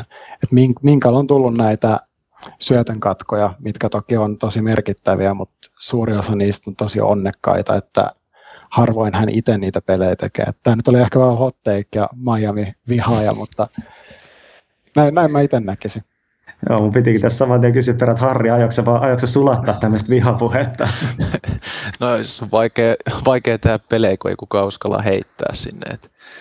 Mutta ei, ei, siis varmasti hänelläkin on heikkoutensa, mutta kyllä se sanotaan, että kyllä mä oon pitänyt silti siitä, kyllä mä oon, oon valmis antaa ykköskierroksen varauksen Fitzpatrickin palveluista, mitä se nyt on tehnyt Steelersissa. Että kyllä se niinku, ja varmaan niinku ennen kaikkea hänen tapauksessaan se, että se on ollut tämmöinen pelaajatyyppi, jonka Steelers on varmaan draftissa jo silloin, kun Miami sen on ottanut, niin se on ollut varmaan Mike Tomlinin semmoinen, että jos hän olisi valunut, niin mä veikkaan, että Steelers olisi varmasti poiminut hänet. Et mä veikkaan, että siinä on Mike Tomlin on ollut, hänellä on ollut rooli valmiina niin kuin Fitzpatrickille jo niin kuin siinä draftissa, missä Fitzpatrick meni, että niin kuin, hän tavallaan varmaan istui Steelersiin ja siihen Mike Tomlinin malliin niin kuin täydellisesti. Ja toki siellä on vähän tuommoisia pomppivia palloja, mutta osaa mies myös olla oikeassa paikassa oikeaan aikaan, että ne pallot itsestään aina syliin lennä, mutta Tämä on diplomaattinen vastaus. Mutta joo, siis ei, ei, ei Minka missään nimessä huonoa, mutta siis silloin kyllä käynyt jäätävä munkki, että se on saanut tosi paljon niin kuin mediahuomiota ja tällaista niin kuin just näillä niin kuin tilastoilla. Et en, en vihaa pelaajaa, mutta mun mielestä löytyy vaan niin kuin laadukkaampaa, laadukkaampaa pelaajaa löytyy, että, jotka ei niin kuin parasvaloissa paista olihan siinä toissa kaudella etenkin, kun no siinä, siinä hänellä olikin ihan niin semmoinen kestämätön putki, että niitä pallonriistoja tuli ihan valtava määrä. Siellä oli myös niitä rähmäysten korjauksia joukossa useampia, niin kyllä ne useimmat, tai niistä niin kuin moni oli sellainen, että kyllä se pallo ihan oikeasti, niin kuin, toki oli oikeassa paikassa, mutta silti niin kuin, käytännössä niin kuin pomppasi suoraan käsiin, mutta siitä huolimatta oli niin kuin, mä itse kyllä pidän todella kovana pelaajana Fitzpatrickia, mutta ihan niin kuin riippumatta siitä, että mikä se, miten kova se hänen tosiaan taso on, niin se fakta on, että Steelers tarvii häneltä ihan hirveän paljon tulevalla kaudella. Se on minkä tehtävä sulkee ne syvät pallot ja siellä on tosiaan nuorta corneria ja Joe Haydenillekin jalka alkaa hiukan painamaan, joten, joten siinä on niin kuin iso rooli ja merkittävä rooli. Uh, hyökkäyksestä mä voisin näitä omia vielä vähän, te hyvin nostittekin just tota niin osastoa ja, ja just, että viime kaudellahan se meni ihan käsittämättömäksi pallojen tiputtelu. Ehkä tässä just on vähän semmoista, niin kuin, että, että näkee mitä haluaa nähdä, mutta tosiaan tämä, kun siellä on Jujukin keskittynyt hiukan ehkä muihin asioihin ja silleen, niin siinä tulee hiukan just se, että onko se niin keskittymisongelma, että onko se fokus hiukan liikaa lipsahtanut jonnekin muualle, mutta toisaalta se alkoi jossain vaiheessa, se oli vaan, huomasin, että dropit itsessään oli päässyt sinne pään sisälle, että täysin avoimella kentällä. Ja kun Deontay Johnsonkin jonkun lähteen mukaan hänellä kirjattiin kaudella 15 droppia, se on kyllä todella kova, kova luku. Mutta sitten kyllä siinä oli osaltaan varmaan myös sitä, että kun se hyökkäys oli aika ennalta arvattava, niin, niin puolustukset pysty pelaamaan aluetta, just niin tämmöistä lyhyt aluetta niin kuin, tai matala aluetta sitä vasta aika tehokkaasti. Ja, ja siellä niin kuin varmaan sinällä laita hyökkäitä aina joutuu vähän miettimään, että siinä ei, kun otetaan palloa kiinni, niin siinä ei lähin puolustaja välttämättä kovin kaukana ja saattaa joutua valmistautumaan kovaa iskua, mitä myöskin nähtiin paikoin. Niin, niin, niin kyllä siinä se täytyy Steelersin kannalta toivoa, että se Ben Roethlisbergerin niin kuin kyynärpää on nyt niin kuin paremmassa kunnossa, mutta se mikä niin kuin varoittava esimerkki, mikä mulla on niin kuin hänen kohdallaan mielessään, että se oli sama, on harvinainen, että John leikkaus on niin harvinainen kyynärpääleikkaus, sitä ihan hirveästi, joka ei niin kuin nähty NFL-piireissä, mutta Jake Delhomme, vanha Carolina Panthersin pelirakentaja, hänellä oli sama leikkaus silloin, kun hän oli 32-vuotias, ja Delhomin ura niin kuin luhistui sen myötä aivan täysin. Toki hän ei ollut ikinä saman kaliberin kaveri muutenkaan, mutta joka tapauksessa johdatti Panthersin parhaimmillaan Super Bowliin asti ja pelasi niin tosi hyvällä tasolla ennen sitä. Ja siitä se taso vaan dyykkasi ihan täysin. Nyt on vielä tämä niin kuin 17 ottelun runkosarja luvassa, ja Ben Roethlisberger aina ollut vähän vaikeuksia pysyä niin koko kautta ehjänä. Ehkä hän on pelannut, mutta aina ollut niin kuin kaikenlaista vammaa ja muuta. Niin, niin toi on ehkä mulla niin kuin se, se niin kuin isoin uhkakuva. Ja sitten tietty myös se, että loppukauden ohjelma, se on brutaali. Mä en nyt ihan tarkkaan muista, mitä siellä oli, mutta siellä on niin paljon vierasotteluita loppukaudesta, mitkä on Steelersille ollut niin perinteisesti, voi melkein jo sanoa, että Mike Tomlinin alaisuudessa on ollut vaikeita. Ja sitten oli myöskin usein niin vaikeita joukkueita vastaan. Mä en nyt ihan tarkkaan muista, mutta siellä ainakin niin Ravens ja Browns ja Harry, sattuksella oli auki just se? Joo, siis se lähtee tuosta, onko tuo viikko 13, se on Baltimore, Minnesota, Tennessee, Kansas City vierais, Browns ja sitten Baltimore vierais.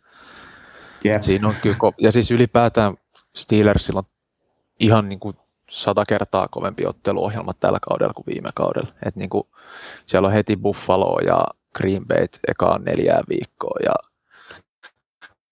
muutenkin mun mielestä AFC Nordis on ylipäätään kaikille joukkueille kohtuu kipakka ottelu tota, ohjelma. Et Steelersillä on ehkä kovin, mitä mä niitä tuossa katoin. Mutta kyllä jokaisella on silleen ihan kohtuu haastava, kun siellä on toi AFC Vesti kokonaisuudessaan, niin se jo, se jo itsessään on aika monen taistelukenttä niitä vastaan mennä. Näin just, ja, sitten niinku ihan jo se, että mäiskitään, niinku etenkin tämä kärkikolmikko tässä divisioonassa, niin mäiskii toisiaan vastaan sen pari kertaa, niin, niin se jo on kuluttava. Ne on usein hyvin fyysisiä otteluita ja, ja ei ehkä vaikea pitää viikosta toisesta energiatasoa yllä, kun joutuu niin paljon jättämään sinne kentälle. Mutta jos sitten mietitään näitä niin just taas näitä läpimurtopelaajia ja semmoisia kavereita, ketä, ketä Steelersiltä voisi nähdä, että ottaa sen seuraavan askeleen eteenpäin. Sehän on niin kuin, pääosin voi sanoa aika kokenut nippu, mutta mitä semmoisia vähän niin kuin nuorempia pelaajia siellä voisi olla. Harri, sun joukkue, niin otapa siitä ensimmäisenä kierroskäyntiä. Voit listata useammankin nimen, käydä läpi useammankin nimen, koska varmasti olet perillä näistä asioista paremmin kuin mä ja Samuel. No, tota, mulla on tässä muutamia pelaajia, jotka mä, mä lähden tuosta hyökkäyksen puolelta ensin ihan, mä ihan pintapuolisesti, Najee Harris nyt kannattaa merkata aika iso ylös myös fantasy-merkintöihin, jos niitä piti antaa tipsejä, niin kyllä se mies kannattaa ottaa talteen. Tomlin ei ikinä pyöritä mitään komiteaa takakentälle, että se tulee olemaan ihan Najee Harris niin paljon kuin se jätkä jaksaa tehdä hommia. Ja odotan aika paljon, iso ukko kuin mikä, että jaksaa kantaa pari linebackeria uusia yrityksiä ja tulee varmasti näyttäviä pelejä.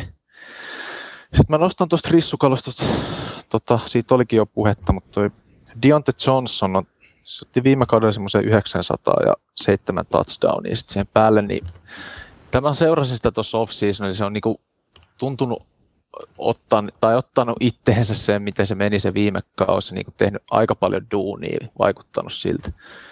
Että Kämpiltkin tullut aika paljon sitä, että se on aina ensimmäisen kentälle ja vikana lähtee ja tuntunut niin kuin tekevän, niin mä ehkä odotan, että se, olisiko se nyt kuitenkin se X-rissu, joka siellä niin kuin nousee ja ottaa sen yli tuhat yardia ja siihen sitten jokunen määrä touchdowneja kylkee. Sitten tuossa hyökkäyksen linjassa Kevin Dodson, edellisdraftin ukko, pelasi oikeastaan viime kaudella paremmin kuin esimerkiksi David Castro. Semmoinen kunnon puskutraktori, iso kuin mikä. Niin odottaisin, että hän ottaa ehkä tuon hyökkäyksen linjan semmoisen niin johtajan rooli. Ja niin kuin näyttää sitä tietä, että millainen hyökkäyksen linja toi on. Mutta sitten ehkä mun oma suosikki on tämä Pat Farmouth tight joka otettiin draftista, niin nyt tuo viimeinen preseason matsi, niin aika komeet koppei, pre, niin kuin pari touchdown koppia ja niin kuin tosi varma käteni. Jos muut tiputtaa, niin Farmouth on jostain katsoin, että vuoden 2015 jälkeen niin e, paras catch-prosentti tota Steelersin kämpiltä keltään pelaajalta on Farmouthilla tällä hetkellä. Ja niin kuin odotan, että ottaa aika monta touchdownia tällä kaudella, ihan hyvä blokkaa ja uskoisin, että tulee ohittaa Erik Ibronin ennen kuin kausi on valmis, niin Steelersin ykköstaitendin. Jotenkin kaikki viittaa siihen, minkä tyyppinen henkilö hän on ja mitkä hänen ominaisuudet pelaajana. Jos niin kuin Kyle Pitts ei olisi ollut niin ylivertainen atleetti tight pelipaikalle, niin veikkaan, että Farmouthistakin olisi puhuttu vähän eri, eri sävyyn draftissa, että millainen pelaaja hän on. Mutta sitten mä tartun puolustuksen puolella, nostasin tämmöiset herrat ihan nopeasti, tuommoinen kuin James Pierre. Hän on kulmapuolustaja, ää, tota, undraftedi pari vuoden takana tuo tokakausi Steelersissa. Hänelle vaikuttaisi nyt olevan roolia tarjolla ensi kaudeksi. Se, se jää nähtäväksi, että miten paljon hän on niin kuin enemmän outside corneri, että hän tulee sitten varmaan tuuraa Cam Suttonia ja Joe Haydenia.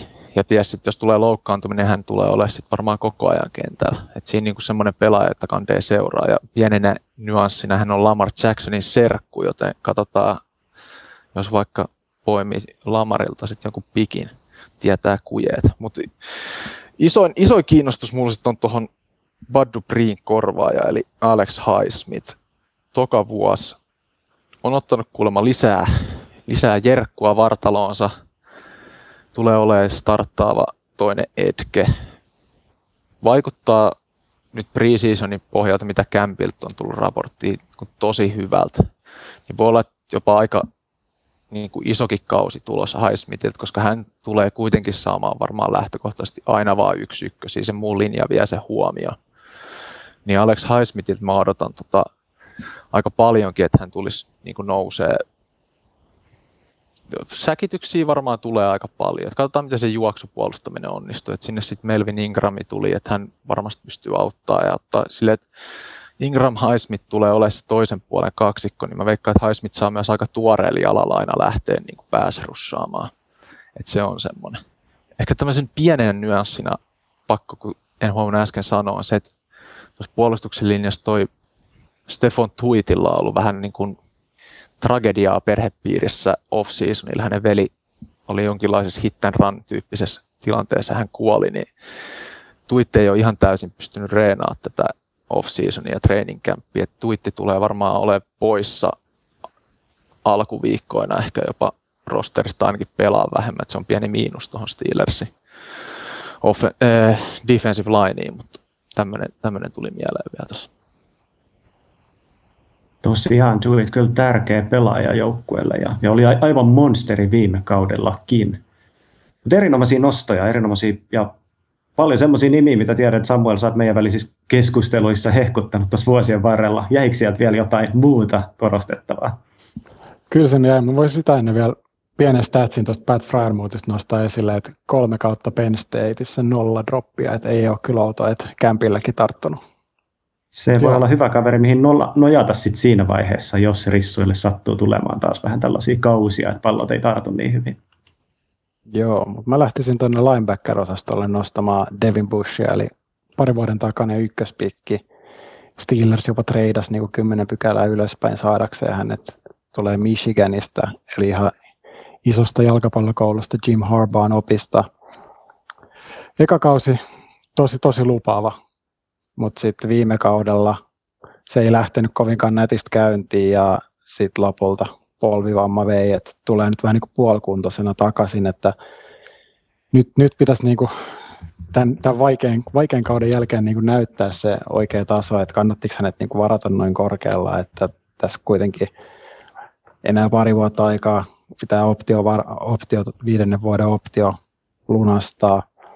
Ja sitten mä en tiedä, onko se, niin kuin Harri varmaan voi vastata, mutta siellä kuitenkin treidattiin Joe Schobert sinne niin kuin vierelle, että onko tämä niin epäluottamuslause Bushia kohtaan vai onko tämä vaan niin kuin kokonaisvaltaisesti puolustusta parantavaa, mutta joo.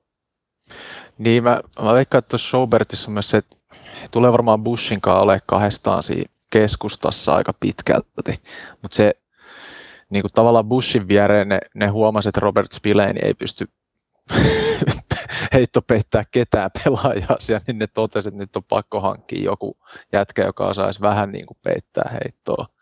Ja Schobert on kuitenkin mun mielestä ihan pätevä linebackeri, että niin kuin pysynyt ensinnäkin terveenä melkeinpä koko uransa, ettei pahemmin mitään loukkaantumisia ja niin tuommoinen veteraanipuolen äijä, että uskoisin, että suht iso apu tuohon, että se ei ole sitten ihan, on muutenkin vähän omituista Steelersin linebackerin peluttaminen välillä, kun ne laittaa niitä rissujen päälle, mä en ota siitä, siihen kantaa, että miksi ne puolustelee jotain slot receivereitä siellä, mutta Onhan toi Devin Bushhan on tosi atleettinen, että ehkä siinä on niinku kuviteltu, että hän siihenkin niinku kykenee, mutta ei, ei ainakaan vielä ole siltä näyttänyt. Mutta mä, mä itse odotan, että tällä kaudella niinku tulee se kunnon läpilyönti niinku top 10 linebackeriksi liigassa ja tulee, tulee hyvät statsit IDP-liigoissa fantasy, siitä vinkki multakin. Bush ja Schobert molemmat tunnetaan aika hyv- hyvinä nimenomaan semmoisina niin heittopuolustavina tukimiehinä. Se tietty onkin nykyään NFLs valtavan tärkeä, etenkin Steelers tosiaan, kun vaatii sitäkin puolta aika, aika paljon. Se, mikä Schaubertin kohdalla etenkin sitten on ehkä se isompi kysymys on, että, että häntä välillä hiukan ehkä dominoidaan juoksupeleissä ja, ja AFC Nortissa se voi olla huono asia, kun sieltä tulee Nick Chubbia ja Joe Mixonia ja, ja J.K. Dobbins ja toivottavasti myös tulee päin näköön, mutta mutta se oli kyllä se oli hyvä hankinta Steelersilta ehdottomasti. Tai siis, että kuitenkin niin edullinen hinta ja todistanut tasonsa, niin ei se nyt hirveän vikaa voi mennä. Mun läpimurto pelaaja, kun puhuttiin siitä, että se puolustuksen takakenttä on vähän ohkanen ja että sieltä pitäisi nousta kaverit esiin, niin mä nostan Cam Suttonin sieltä corneriosastolta. Se on mun mielestä sellainen pelaaja, jota mä hiukan niin seurannut jo, jo aiemmilla kausilla. Ja, ja viime kaudella Sutton pelasi itse asiassa enemmän, enemmän snappeja kuin pois lähtenyt Mike Hilton, vaikka Hilton teki ne niin kuin isot pelit. Hän oli tosi kova, Hilton oli tosi kova blitzaamaan siitä slotista, mutta Sutton sitten taas samassa roolissa, niin, tai niin kuin slottipelaajana, niin enemmän semmoinen parempi heittopuolustaja. Ja, ja tuntuu olevan, että siellä organisaation sisällä hänen kohdistuu isoja odotuksia tällä hetkellä. Hän tajota ilmeisesti käyttää myös ulkopuolella tällä kaudella enemmän. Ja Joe Hayden on hehkuttanut, että Sutton voisi olla semmoinen tulevien vuosien ihan jopa ykköskorneri, jos palaset loksahtaa kohdalleen, niin, niin itse tuossa, kun tosiaan pelaan sitä 20 joukkueen syvää käppiliigaa 34 rosteripaikkaa, niin, niin poimin sinne Cam Suttonin neljän vuoden sopimuksella ja, ja luotan kaverin sen verran, että tästä menee vielä eteenpäin. Olikohan siinä Steelersin osalta tarpeeksi käsiteltynä? Tosiaan kuoressa tiedetään, että tulee hyvin suurella todennäköisyydellä olemaan vähintäänkin hyvä joukkue, mutta, mutta miten hyvä, niin siitä sitten se jää nähtäväksi. Siirrytään sitten perinteisen surulliseen jengiin Cleveland Brownsiin, joukkue, jonka, jonka päälle mä ja Harri varmasti kustaisi hyvin mielellään, mutta valitettava tosiaan asia on, että se näyttää olevan tällä kaudella vaikeampaa kuin aikaisemmin. Browns viime vuonna ekaa kautta päävalmentaja Kevin Stefanskin alaisuudessa 11 voittoa, 5 tappia runkosarjassa ja sitten tosiaan niin kuin sensaatiomaisen kova playoff-voitto Steelersin vieraana ottelussa, missä kyllä niin kuin Steelers ampui itseään jalkaan myös aika paljon. Mutta tota, siellä on tosiaan, voidaan sanoa, että on niin kuin jälleen kerran yhden välivuoden jälkeen Browns hypen aika. Joukkue ottanut aika paljon hehkutusta tuossa off-seasonilla ja, ja pre-seasonilla. Ja on oikeastaan niin kuin divisioonan voittajan kertoimissa niin kuin Ravensin kanssa hyvinkin samalla linjalla. Markkinat asettaa noin niin kuin 10-11 voiton pintaan sen, että mitä, mitä tältä joukkueelta sopisi odottaa. Ja se suuri kysymys tällä kaudella varmaan on, että pystyykö Browns vakiinnuttamaan paikkansa paitsi playoffeissa, niin myös siellä ihan niin kuin konferenssin kärkisijoilla. Harri, kumman sä näet pahempana uhkaajana Steelersille tällä kaudella, Brownsin vai, vai Ravensin? No, äh, mä siis pakko, pakko sanoa, kun mä tota Brownsia tutkin ja kattelin, niin mä olin kyllä vähän siinä niin kuin alkoi verenpainekin jopa nousee, kun sitä, sitä katsoo, että millainen se nippu niin kuin Brownsilla on. Että se niin kuin ihan törkeen vahva rosteri. Monella pelipaikalla löytyy niin kuin ihan hiton hyviä pelaajia. Et nyt tämä niin kuin Andrew Perrin, tämän uuden GM-johdolla on mun mielestä selkeästi löydetty draftin kautta hyviä pelaajia on se, ja sitten tota, muutenkin jonkinlainen stabiliteetti löydetty tuohon Brownsin tekemiseen. Ja nyt Stefanskin eka kausi meni aika kivasti, niin jotenkin musta tuntuu, että kyllä tässä kannattaa ihan molempien Steelers ja tota, Ravens-fanien olla vähän, vähän jännittyneessä tilassa, että mitä sieltä Brownsista mahdollisesti tuleekaan. Samuel, mä tiedän, että sä tykkäät tosi paljon siitä, miten Brownsi on nyt, on nyt rakennettu ja, ja rosteri vaikuttaa nimi vahvalta. Vahvoja on varmaan myös odotukset nyt tulevaa kautta kohtaan. Joo, kyllä mä näkisin, että voi, voisi jopa ehkä kilpailla niin kuin AFC niin kuin tästä ykkös, ykköspositiosta Chiefsin kanssa. Et mä, mä jopa lähtisin niin, niin korkealle rankkaa tätä, mutta se on just kun he nyt ensimmäistä kertaa, että on oikeasti niin kunnon menestyspaineet, niin miten sitten siitä lähtee rullaamaan, mutta mä kuitenkin vielä palaisin siihen, että että eihän Andrew hän ei tätä joukkueen runkoa oikeastaan rakentanut. Hän on vain tehnyt tällaisia lisäyksiä tässä viime vuosina, että on niin kuin oikeastaan siitä, kun ne veti sen ihan täydellisen tankin Sashi Brown ja Hugh Jackson, Jackmanin, Jacksonin aikana, niin tota, Hugh Jackman taitaa olla näyttelijä, mutta joo, Hugh Jacksonin aikana, niin Wolverine. Joo, just näin. Niin tota, silloinhan, silloinhan ne keräsi niinku tätä draft capitaa ja tosi paljon cap spacea. Et nyt, nyt nämä John Dorsit ja just Andrew Berry on tullut sen jälkeen, on päässyt nauttimaan siitä, että on ollut aika vapaat kädet ja korkeita pikkejä ollut ja nyt, nyt tämä rosteri on niinku todella syvä, että siellä on jokaiselle pelipaikalle tosi kova kilpailu ja nyt uskotaan, että se viimeisen Clevelandin se pitkä QB-paita, missä oli niitä 20 nimeä, niin nyt on löytynyt se oikea kaveri siihen Bakerille lähtee nyt neljäs kausi käyntiin ja viime kausi oli taas aika, aika vahva tuossa uudessa systeemissä, että mä, kyllä mä, mä luotan kyllä Brownsiin, mikä kuulostaa aika hassulta, mutta ei, ei, ei sillä voi mitään. Se on historiallisesti ollut hyvinkin riskialtis positio, mutta tosiaan se on täysin paikkansa pitävä, että joukkueen, joukkueen nimilista on tällä hetkellä tosi vahva. Ja sitten kun yhdistetään siihen se, että, että valmennus teki jo viime kaudella tosi hyvää jälkeä ja nyt saa ensimmäistä kertaa vetää läpi normaalin kokonaisen preseasonin, niin se on kyllä todella iso juttu. Muhun teki viime kaudella Brownsissa kaikkein suurimman vaikutuksen se, että miten kova porukka se oli nimenomaan uuden valmentajan alaisuudessa. Ja se oli semmoinen niin myrskyvaroitus. Joo, voitti playoff-matsin hieno homma silleen, mutta eniten pelottaa se, mitä sieltä on tulossa mahdollisesti, koska nyt tuntuu, että ne palasta on loksahtanut paikalleen. Että siellä on, on niin kuin päästy valmennuksen ja, ja GM ja muuten niin kuin suhteen samalle sivulle ja, ja tiedetään, mitä kohti edetään. Mutta jos sitten niin vähän spesifimmin vielä käsitellään näitä suurimpia vahvuuksia ja, ja muita joukkueeseen liittyen, niin otetaan vaikka niin hyökkäys ja puolustus yksi rundi molempia, niin ainakin Brownsilla taitaa olla, mun mielestä on silmä jossain, Brownsilla on tällä kaudella cap-hiteissä peräti sarjan kallein hyökkäys. Ja se on aika kova suoritus siinä mielessä, että siellä on Baker Mayfield vielä tulokas sopimuksen alaisuudessa. Mitä, millä, mitä toi hyökkäys, niin kuin, miten hyvä se voi parhaimmillaan olla? Otanko mä kiinni tähän? Ota, ota ilman muuta. Uh, no siis, mä sanoisin, että se voi olla ihan törkeen kova. Siis mä odotan tuolta hyökkäykseltä ennen kaikkea niin kuin tosi paljon. Et nyt on Stefanskin systeemiä katsottu vuosi.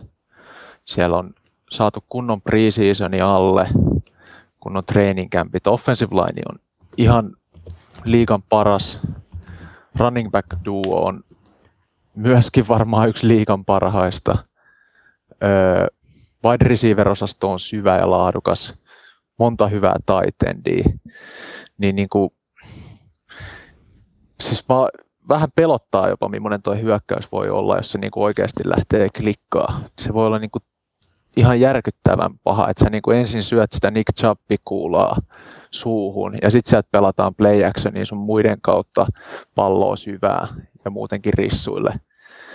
Niin se voi olla oikeasti tosi, tosi kova hyökkäys.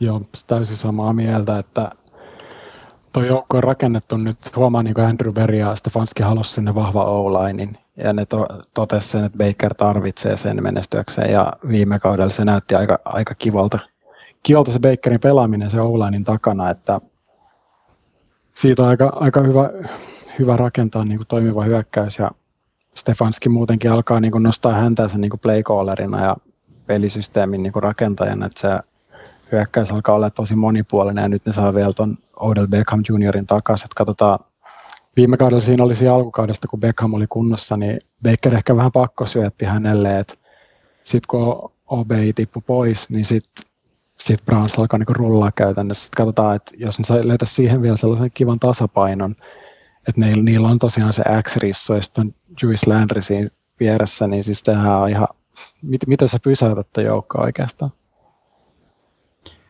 Stefanski hyökkäys tosiaan vaikutti hyvinkin toimivalta ja siinä on paljon semmoisia elementtejä, mitä on, on nähty myös monissa muissa viime vuosien huippuhyökkäyksissä. Et hyödynnetään paljon ne, just näitä raskaita muodostelmia tai raskaampia muodostelmia ainakin ja on sitä liikettä ennen snappia.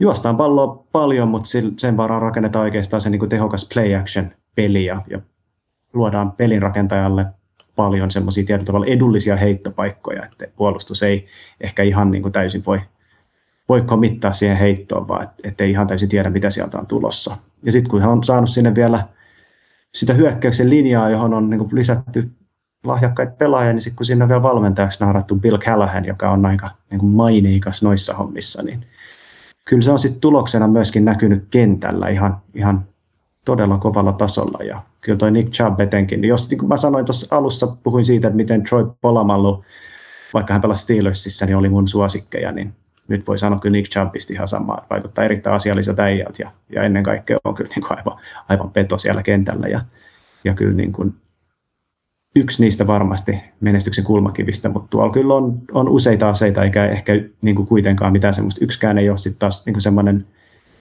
tietyllä tavalla korvaamaton. Et mä voisin jopa melkein nähdä, että Baker Mayfield missaisi joten matseja tällä kaudella Case Keenum tulisi sisään ja pystyisi tuossa systeemissä ottamaan Brownsille voittoja. Että, että toi on niin kuin hyvin tasapainoisesti rakennettu ja, ja kyllä varmasti syytä odottaa jatkossakin paljon. Mitä sitten jos katsotaan puolustuksen puolella? Ainakin sitä on uusittu ja, ja vahvistettukin tosi kovalla kädellä nyt off-seasonilla. Mutta miten nämä palaset sitten hitsaantuu kohdalle ja mitkä siellä on semmoisia niin tekijöitä, mitkä valaa uskoa siihen, että se voisi olla kova puolustus tällä kaudella. Viime vuonnahan oli aika iso ongelma nimittäin sillä puolen palloa. Miten Harri sä näkisit?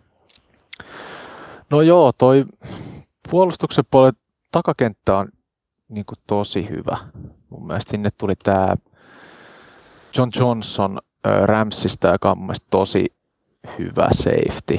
Sitten siellä on, siellä on Ronnie Harrison ja sitten on toi Grant Delbitti nyt varmaan tulee ottaa sitten roolia, kun viime kausi meni ohi, ohi suun. Et se, ja sitten kulmapuolustajat on myös tosi, tosi syvä se kulmapuolustajaosasto, että siellä on niinku ihan huippuäjiä ja sitten on myös niinku syvyyttä siellä takana. Et sitten toi hyökkäyks, tai puolustuksen linjassa, niin sitten Miles Garretthän nyt on ihan hirviö, että mä niinku saan nähdä, onko tämä sitten se kausi, kun Miles Garrett voittaa Defensive Player of the Year. Et sanotaan, että edellytykset ainakin siihen niin miehellä on. Mutta sitten se muu, muu kasti, että se muu linja sille Jadavion Clowni hyvä vuosi taitaa olla jonkun kolmen vuoden päässä tai jotain, että se on niin pelannut semmoisen oikeasti ison kauden. Se on vähän kysymysmerkki. Samoin tuo tukimiesosasto, että sinne tuli draftista, käytetään nyt jokkia, koska se nimi on niin vaikea lausua, samoin voi ottaa siihen kiinni enemmän, mutta, tota, mutta tota, tulee varmaan saamaan rooliin, koska siellä on vähän nyt ollut loukkaantumisia tuo tukimiesosastolla Brownsin puolella. Että se, toi Philipsi, Philipsi tippuu ulos ja Mac Wilsonilla on mun mielestä kans ollut jotain pientä vammaa. Et, et mä veikkaan, että Jokki joutuu aika het, het miten niin ottaa vähän roolia siellä puolustuksessa. Mutta tota, ky, kyllähän se niin kuin vahvaa, mutta vähän toi front 7 on semmoinen, niin kuin, että miten hyvin se kestää. Niin kuin, että mä siis joku loukkaantuminen, niin sit se voi mennä yllättävän vaikeaksi niin kuin frontilla se pelaaminen.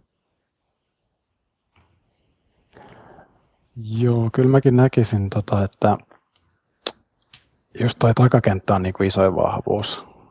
että siellä kuitenkin on käytetty paljon rahaa ja draft capitaa, että on vahvistettu sitä osastoa, mutta siinäkin on kysymysmerkkejä, palataan niihin myöhemmin. Ja Miles Garrettin takana kuitenkin on niinkin kova nimi kuin Jack McKinley.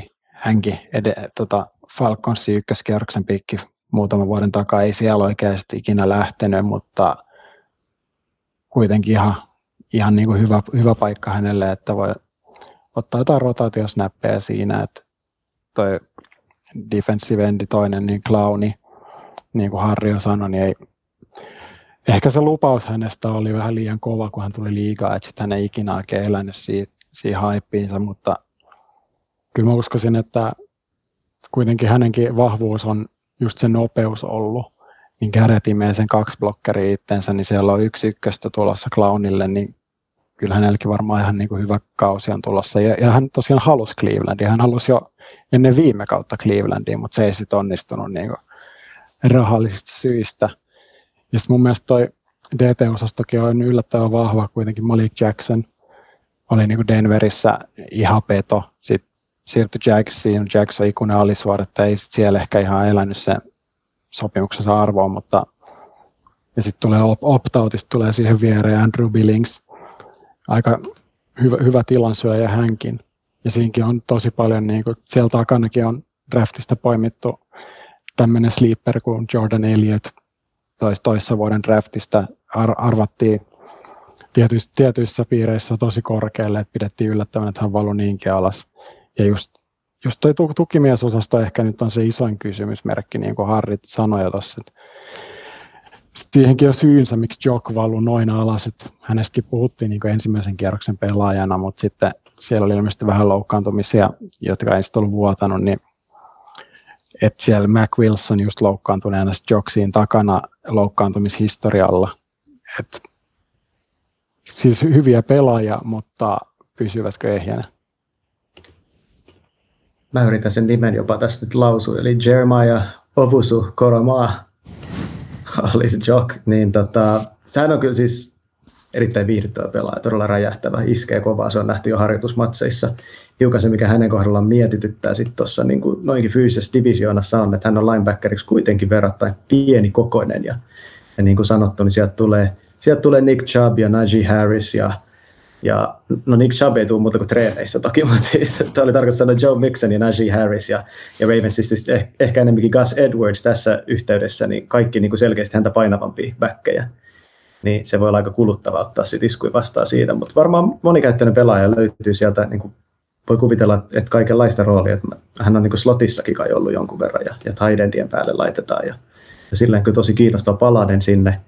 Ja itse kyllä tuosta clownista edelleen siinä mielessä tykkään, että, että onhan se niin kuin ihan, ihan niin kuin fyysisesti peto, ja nyt se on vaihteeksi ollut ilmeisesti kuitenkin, niin kuin, eikö se nyt Campilla kuitenkin ollut ihan paikalla, että hänellä oli muutama vuosi se, että, että niin kuin jotenkin viivytteli sitä sopimuksen tekoa tai muuta, että ei tarvitse sinne mennä, niin ehkä se kausi alkaa vähän vahvemmin. Ja sitten jos miettii, että heittodaunilla on mahdollisuus laittaa Clowni ja Miles Garrett vierekkäin siihen, että siirtää Clowni siihen niin kuin keskelle, niin onhan se vastustajan linjalle aika haastava tilanne. Ja Brownsilla se onkin aika tärkeä saada ihan niin kuin neljällä aikaan tasaisesti painetta, koska se niin kuin 80 prosenttia ajasta taitaa rashata vaan neljä pelaajat. Ihan hirveästi ei blitzaa toi puolustus ja, ja sen takaa sitten pelaa erilaisia aluepuolustuksia tosi paljon. Et silleen niin kuin aika, aika semmoinen ehkä jollain tavalla voi sanoa ennalta arvattavakin puolustus, ehkä vähän epäreilu termi, mutta joka tapauksessa se on niin kuin aika simppeli, mitä he tekevät. Se vaatiikin sitten, että siellä, siellä on paljon sitä lahjakkuutta,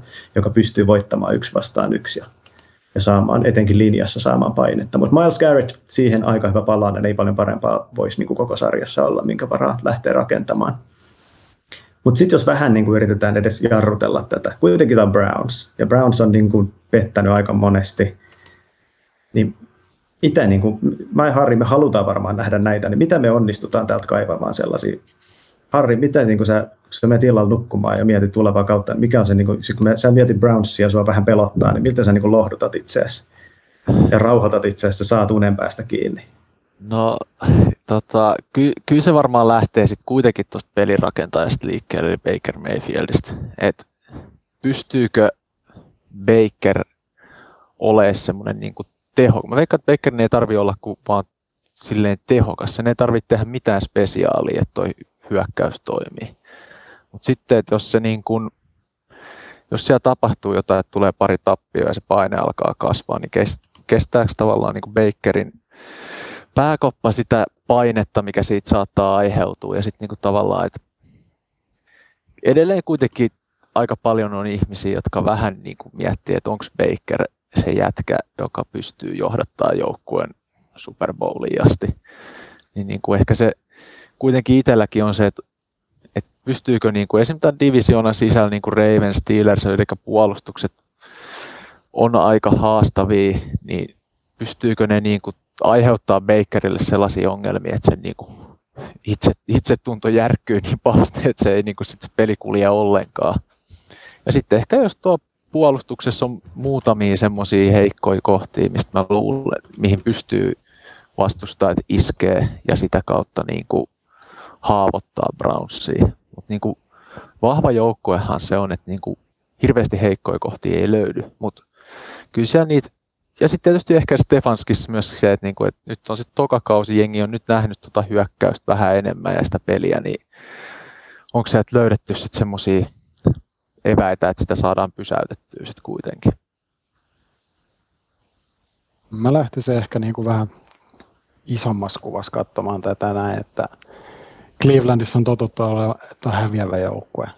Ja nyt, nyt niin kuin todella kovat, kovat odotukset joukkueen suhteen, että miten tämä joukkue tulee kestämään näitä menestyspaineita. Että just niin kuin Harri sanoi, niin viime kausi oli ihan loistava Stefanskilla Coach of the Year – että onko siellä tapahtunut kehitystä nyt tämän off-seasonin aikana, että onko se, vai yrittääkö se sitä samaa junnata, mitä viime kaudella, että jos, jos näin, niin sitten se on hyvin, hyvin nopeasti selvillä muillekin joukkueille liigassa ja sitten ei tule enää menestystä samalla lailla. Ettei käy Matt Nagyt. Matt Nagyt, mutta just nämä menestyspaineet, että nyt on oikeasti tosi, tosi kovat odotukset, että taistelee niin kuin Divarin voitosta Ravensin kanssa. Mä en tiedä, riittääkö se edes menestyksen nälkäisille Clevelandilaisille.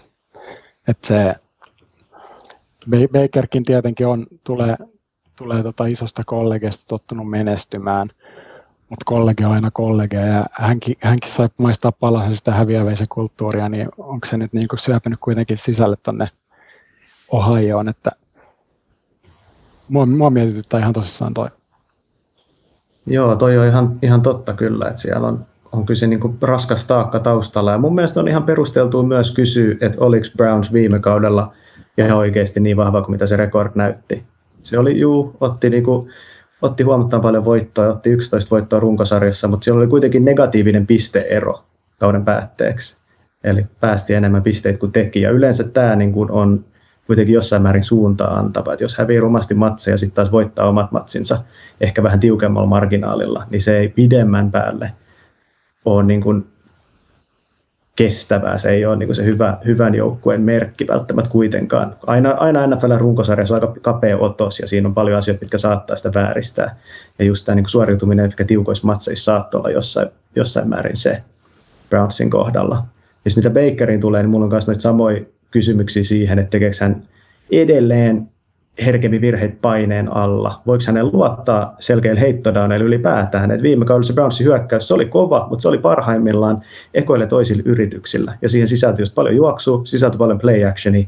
Baker pääsi heittämään tavallaan niin kuin niissä tilanteissa, missä puolustus ei lähtökohtaisesti ehkä odottanut niin paljon heittoa. Ei ainakaan niin kuin voinut luottaa siihen, että sieltä tulee se niin kuin heittopeli varmasti. Niin, niin toi on kyllä se iso kysymys, että pystyykö, pystyykö sitä niin kuin nousemaan uudelle tasolle ja ja olemaan semmoinen niin kuin drop, da, drop back passeri eri tavalla.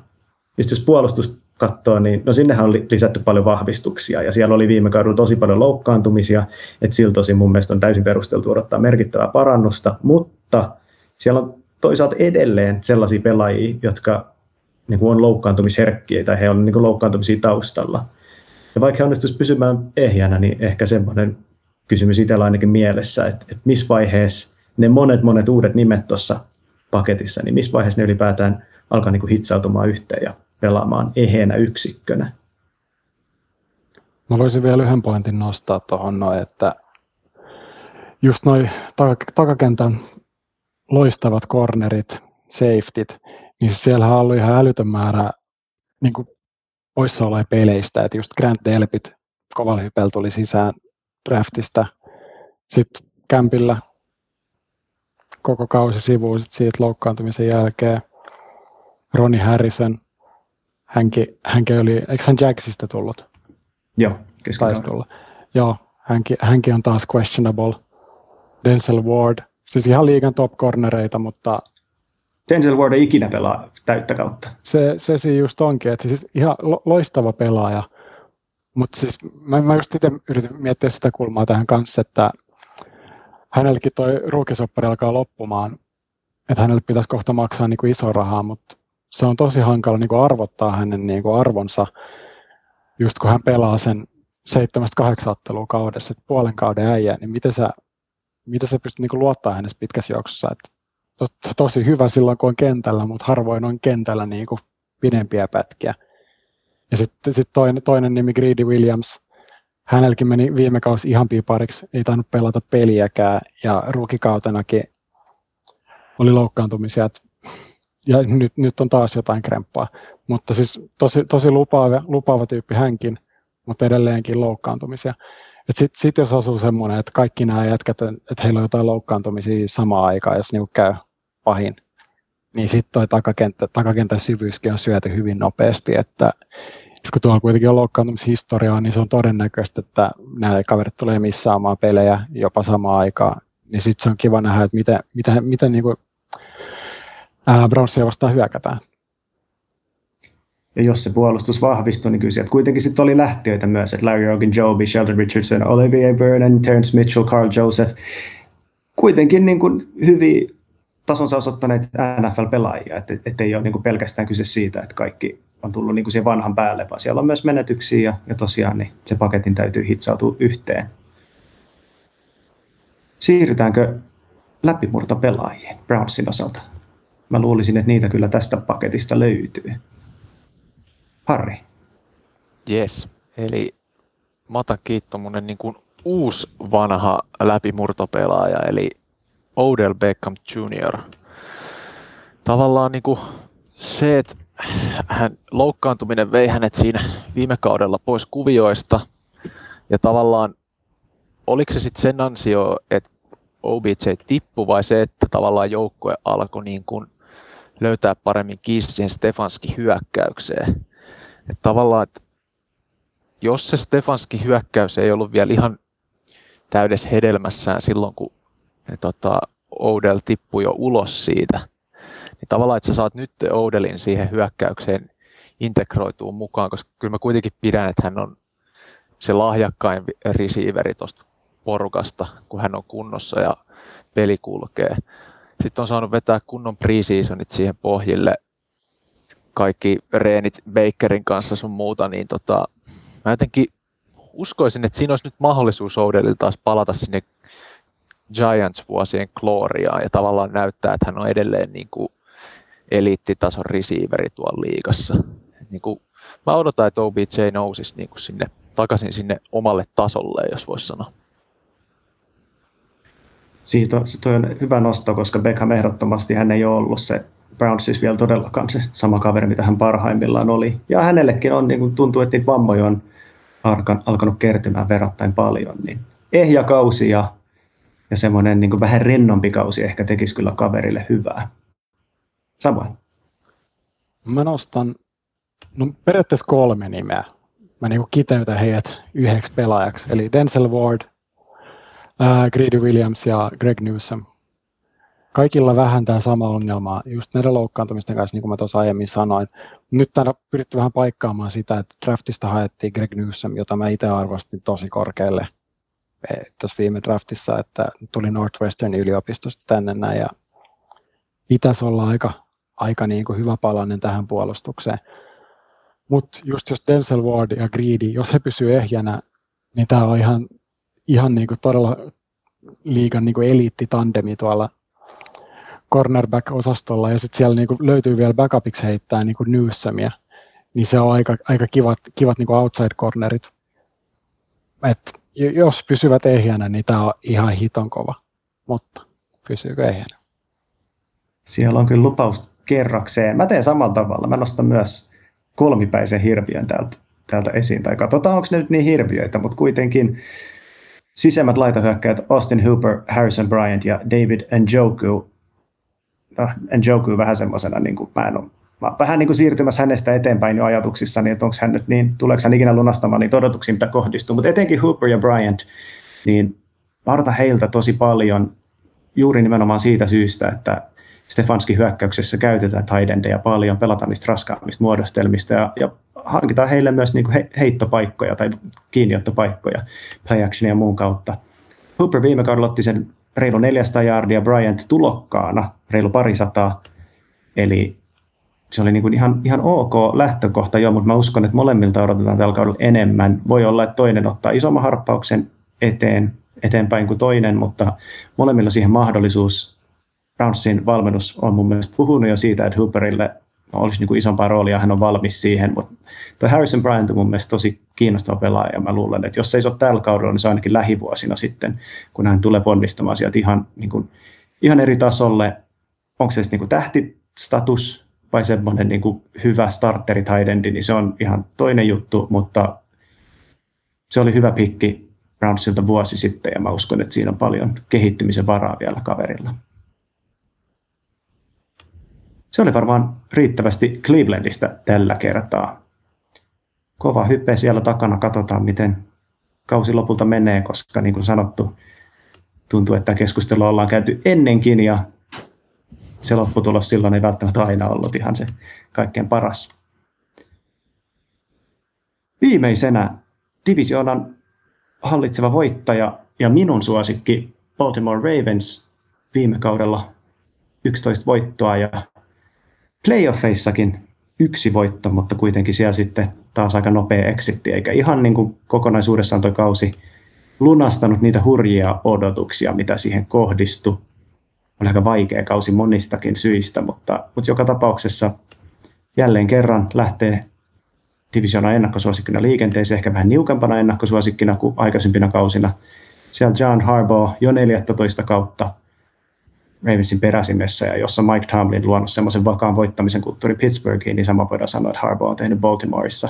Hyökkäyksen koordinaattori edelleen Greg Roman, puolustuksen koordinaattori Wink Martindale, kumpikaan ei vieläkään kelvannut muualle päävalmentajaksi, mutta yksi hyvä kausi tähän vielä kummalta tahansa puolella palloa, niin uskoisin, että alkaa olla hyvinkin ajankohtaista.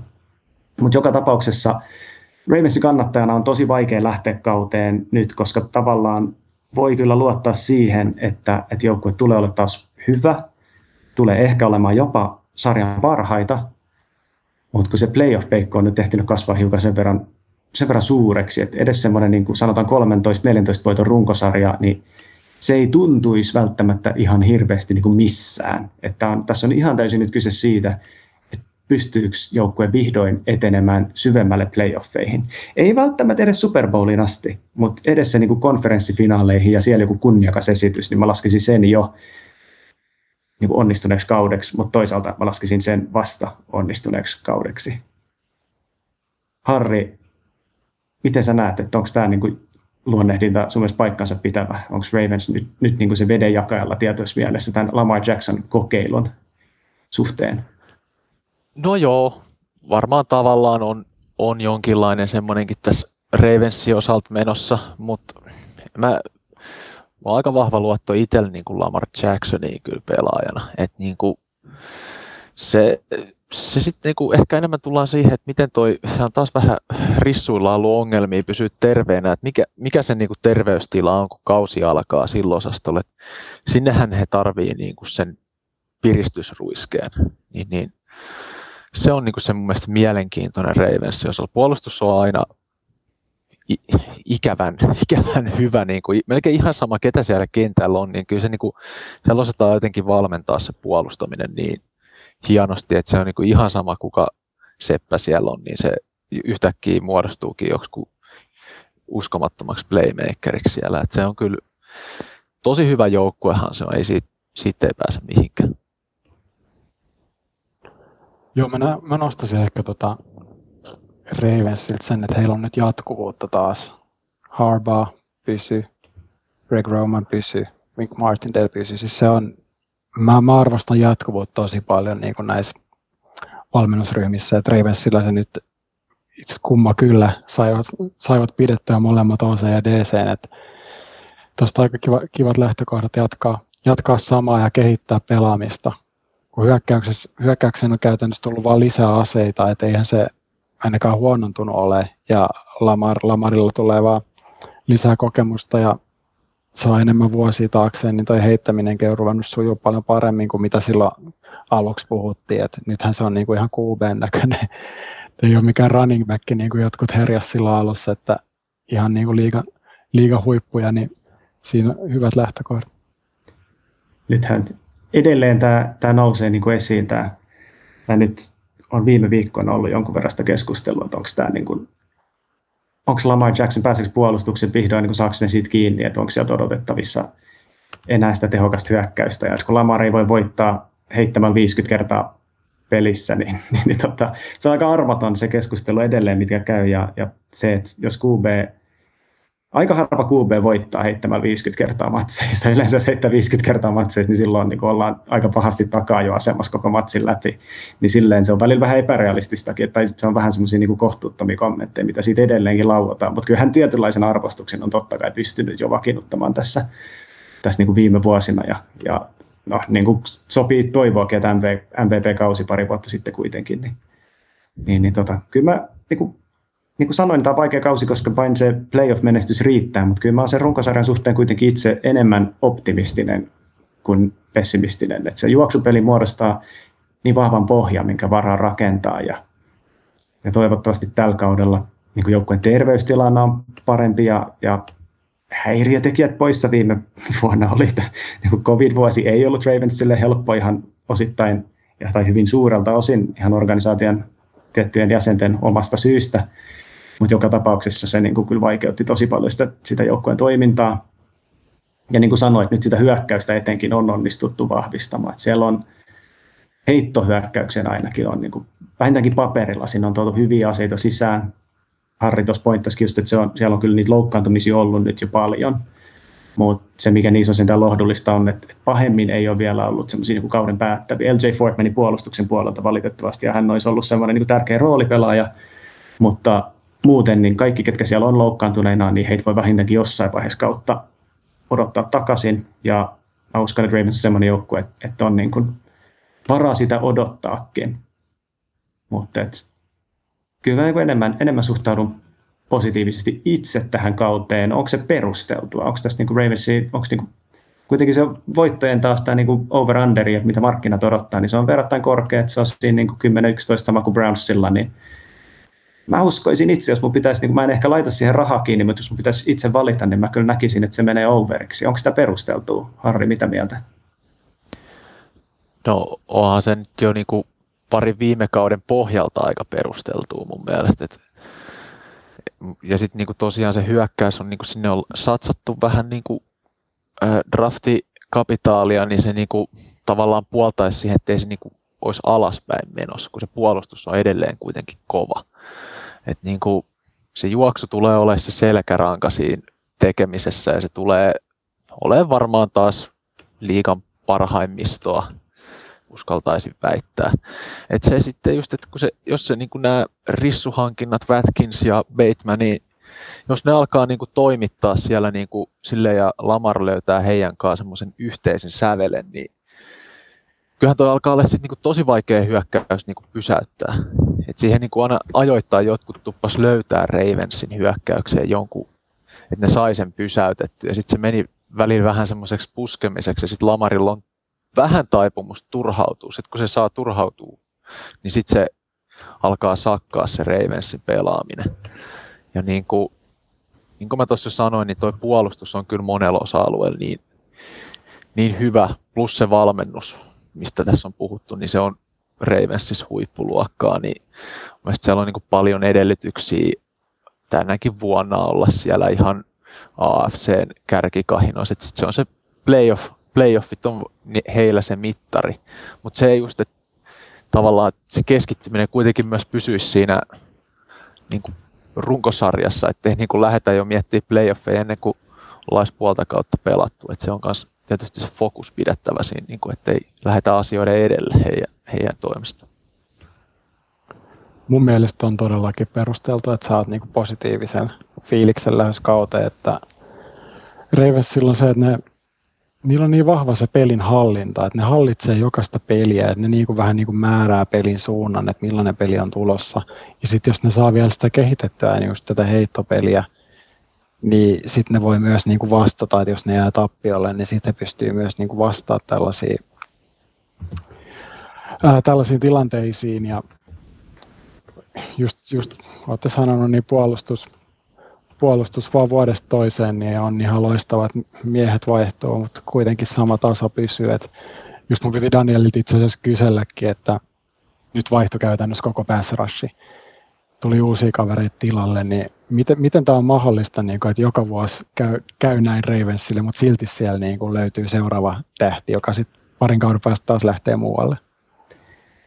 No, no täytyy tosiaan toivoa, että löytyy. Et siellä on tosiaan tällä hetkellä ehkä hiukan on sellainen tilanne, että, että siellä on niin kuin mukavan laaja kirjo nimiä, mutta semmoinen selkeä johta, johtava pass rusheri toistaiseksi puuttuu. Ja tässä on just se, mitä vähän niin kuin joutuu jännittämään, on, että, että kuka sieltä astuu esiin. Sen ei tarvi edes niin kuin välttämättä olla mikä ihan suvereeni esitys tai silleen, että Matt, Matt Judan esimerkiksi viime vuonna oli se kuitenkin, tai viime vuosina ollut se niin kuin ihan ykköskarju siellä ja ja hänkään ei ehkä ollut ihan sellainen, että, että vastustajat häntä tuplaista tai mitään, mutta pitää olla semmoinen pelaaja, joka pystyy voittamaan tasaisesti niitä yksi ykkösiä, koska niitä kyllä tuossa puolustuksessa saa. Se blitzaaminen on niin armotonta.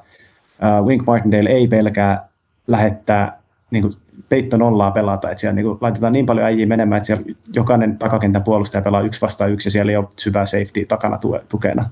Että tavallaan jos puolustaja palaa siinä, niin siellä se on niin kuin TD, kunhan pelirakentaja pystyy pitämään pallosta kiinni niin kauan. Mutta siis siellä pelataan tosi kovalla riskillä. Se nimenomaan perustuu se ajatus siihen, että, että NFL nykyään on kuitenkin se skooraaminen on nousussa, joukkueet ylipäätään tekee enemmän pisteitä tai niin kuin suhteessa niin kuin driveihin niin useammin pisteitä kuin ehkä aikaisemmin, niin tuommoiset splash play puolustuksen osalta ne niin kuin alkaa korostumaan. Että pitää vähän riskilläkin yrittää saada puolustus pois kentältä. Koska jotain Chiefsiäkin vasta esimerkiksi pelataan, niin se TD on jopa todennäköinen tulos. Jos saa säkin tai interin, niin sitä voi vähän riskilläkin hakea. Samaa mieltä, että tuossa kuitenkin Ää, toi just mä, mä, taas palaan tähän niin jatkuvuuteen, että Ravensilla se on nyt ollut tosi, tosi hyvä, että pystyy jatkaa samalla lailla, että sitten Winkin puolustus on niin tuttu kavereille, niin siellä on tärkeää just tällaisissa niin splash hakiessa, haetaan sitä isoa blitsiä sieltä, niin sitten sit pitää kaikkien ymmärtää sitä puolustusta, osata, osata pelata sitä skeemaa, niin siinä just tämä jatkuvuus korostuu, että kaikki tietää roolinsa, jotta sitten voi tulla näitä sooloiluja ja toteuttaa tämmöisiä niin kuin, iso, isoja pelejä.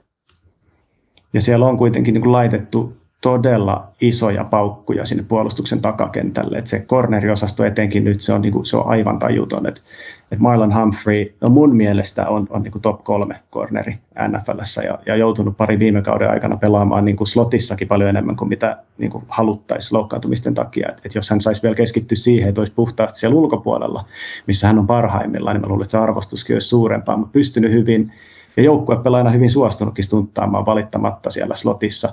Marcus Peters, vähän hazardimpi kaveri, mutta just niin kuin tämmöisessä splash play mielessä, niin, niin todellinen pallohaukka ja välillä parlaa kar- karusti ja, ja niin kuin tulee ehkä pitkiä touchdowniakin joskus, mutta kuitenkin niin kuin se kokonaisuus jää plussan puolelle. Sitten sieltä löytyy Teivan Young palaa slottiin, Jimmy Smith syvyyspelaaja, Anthony Averettkin semmoinen niin nouseva nuori pelaaja, mä niin kuin mitä mä en pelkäisi laittaa enää sisään, niin kyllä toi antaa sen vahvan pohjan siihen, että voidaan heittää sitä blitsiä vastustajan pelirakentajan niskaa ja luottaa siihen, että, että siinä on oikeasti niin kuin aikaa pass rushereille, että annetaan se, että he, heillä on, he ehtii päästä sinne kotiin, koska siellä ei ole välittömästi kukaan auki.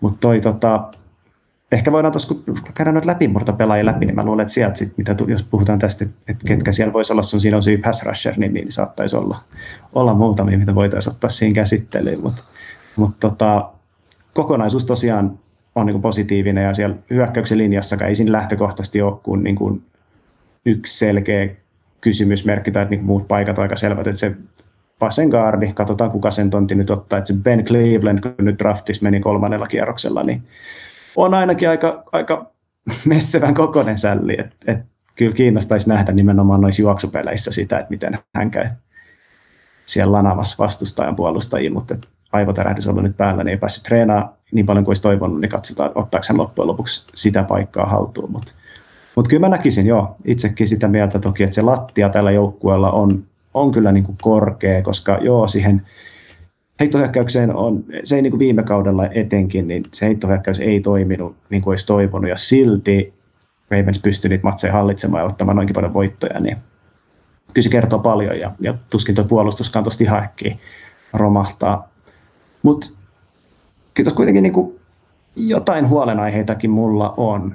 Mä voin vähän niitä eritelläkin tuossa, mutta otetaan vähän teiltä ensin, että miten te, te silleen vähän niin kuin Harril toki tuttu jengi, kun on samassa divisioonassa, mutta hiukan ulkopuolisemmin silmin, niin, niin mitä sä, niin kun, kun sä katsot Ravensia, niin mitä semmoisia niin heikkouksia tai, tai huolenaiheita mun näkökulmasta sä havaitsit joukkoja. Siellä sun kohdalla se voi olla niin toivon pilkahdus, mutta et, et mitä sä havaitsit sieltä sellaista?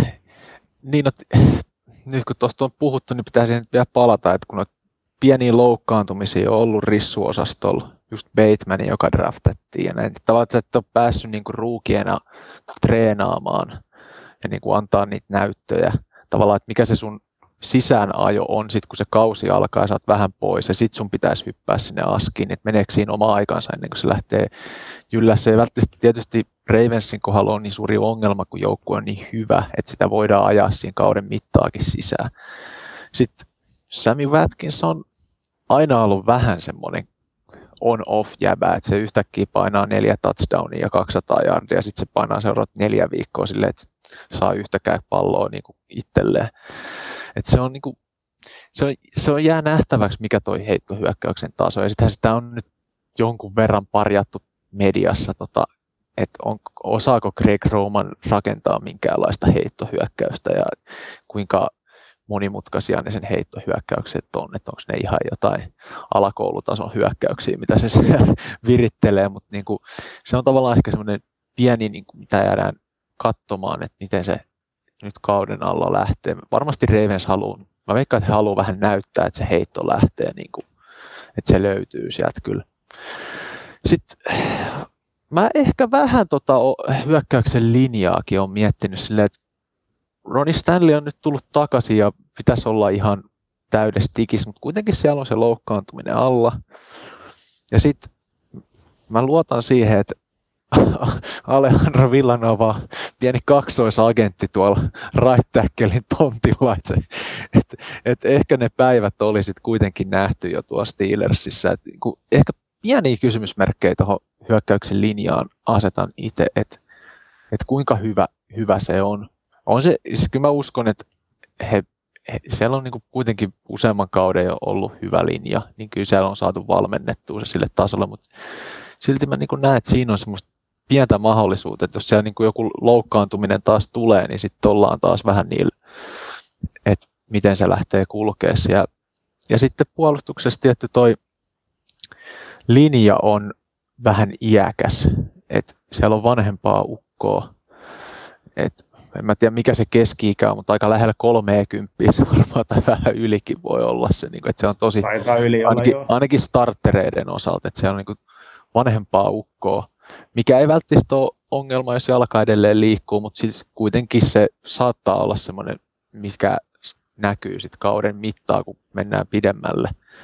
Et siinä on semmoisia, mitä mä mietin, mitkä voi Ravensia jarruttaa menestyksen tiellä, mutta kun siellä kuitenkin on syvyyttä niin, kuin, niin monella pelipaikalla, niin se, että kuinka paljon noiset jarruttaa sitä menestystä, niin se jää, se jää vähän niin kuin nähtäväksi.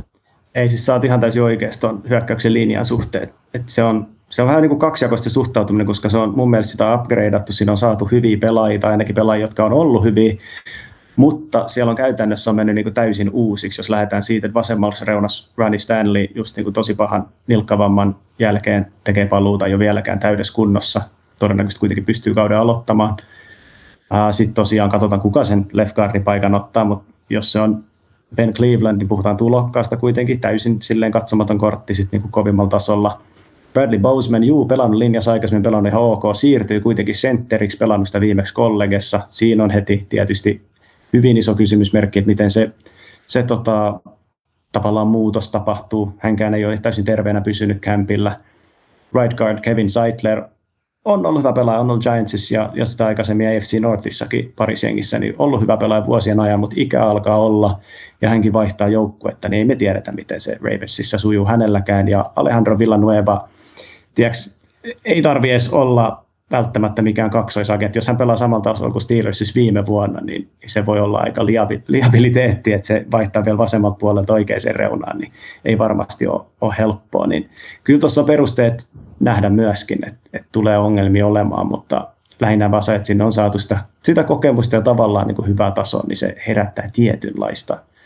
Ja ainakin se niin kuin tiedetään tässä vaiheessa suurin piirtein jo, että mitä se linja tulee olemaan. Että se, vaikka se sitten lähtisi hankaluuden kautta liikkeelle, niin ainakin siinä on sitten niin kuin potentiaalisesti koko kausi aikaa hitsaantua yksiköksi, eikä silleen, että täytyy niin kuin vaihdella kavereita ja pinkittää ja muuta, ja toivottavasti ainakaan ei siihen mene.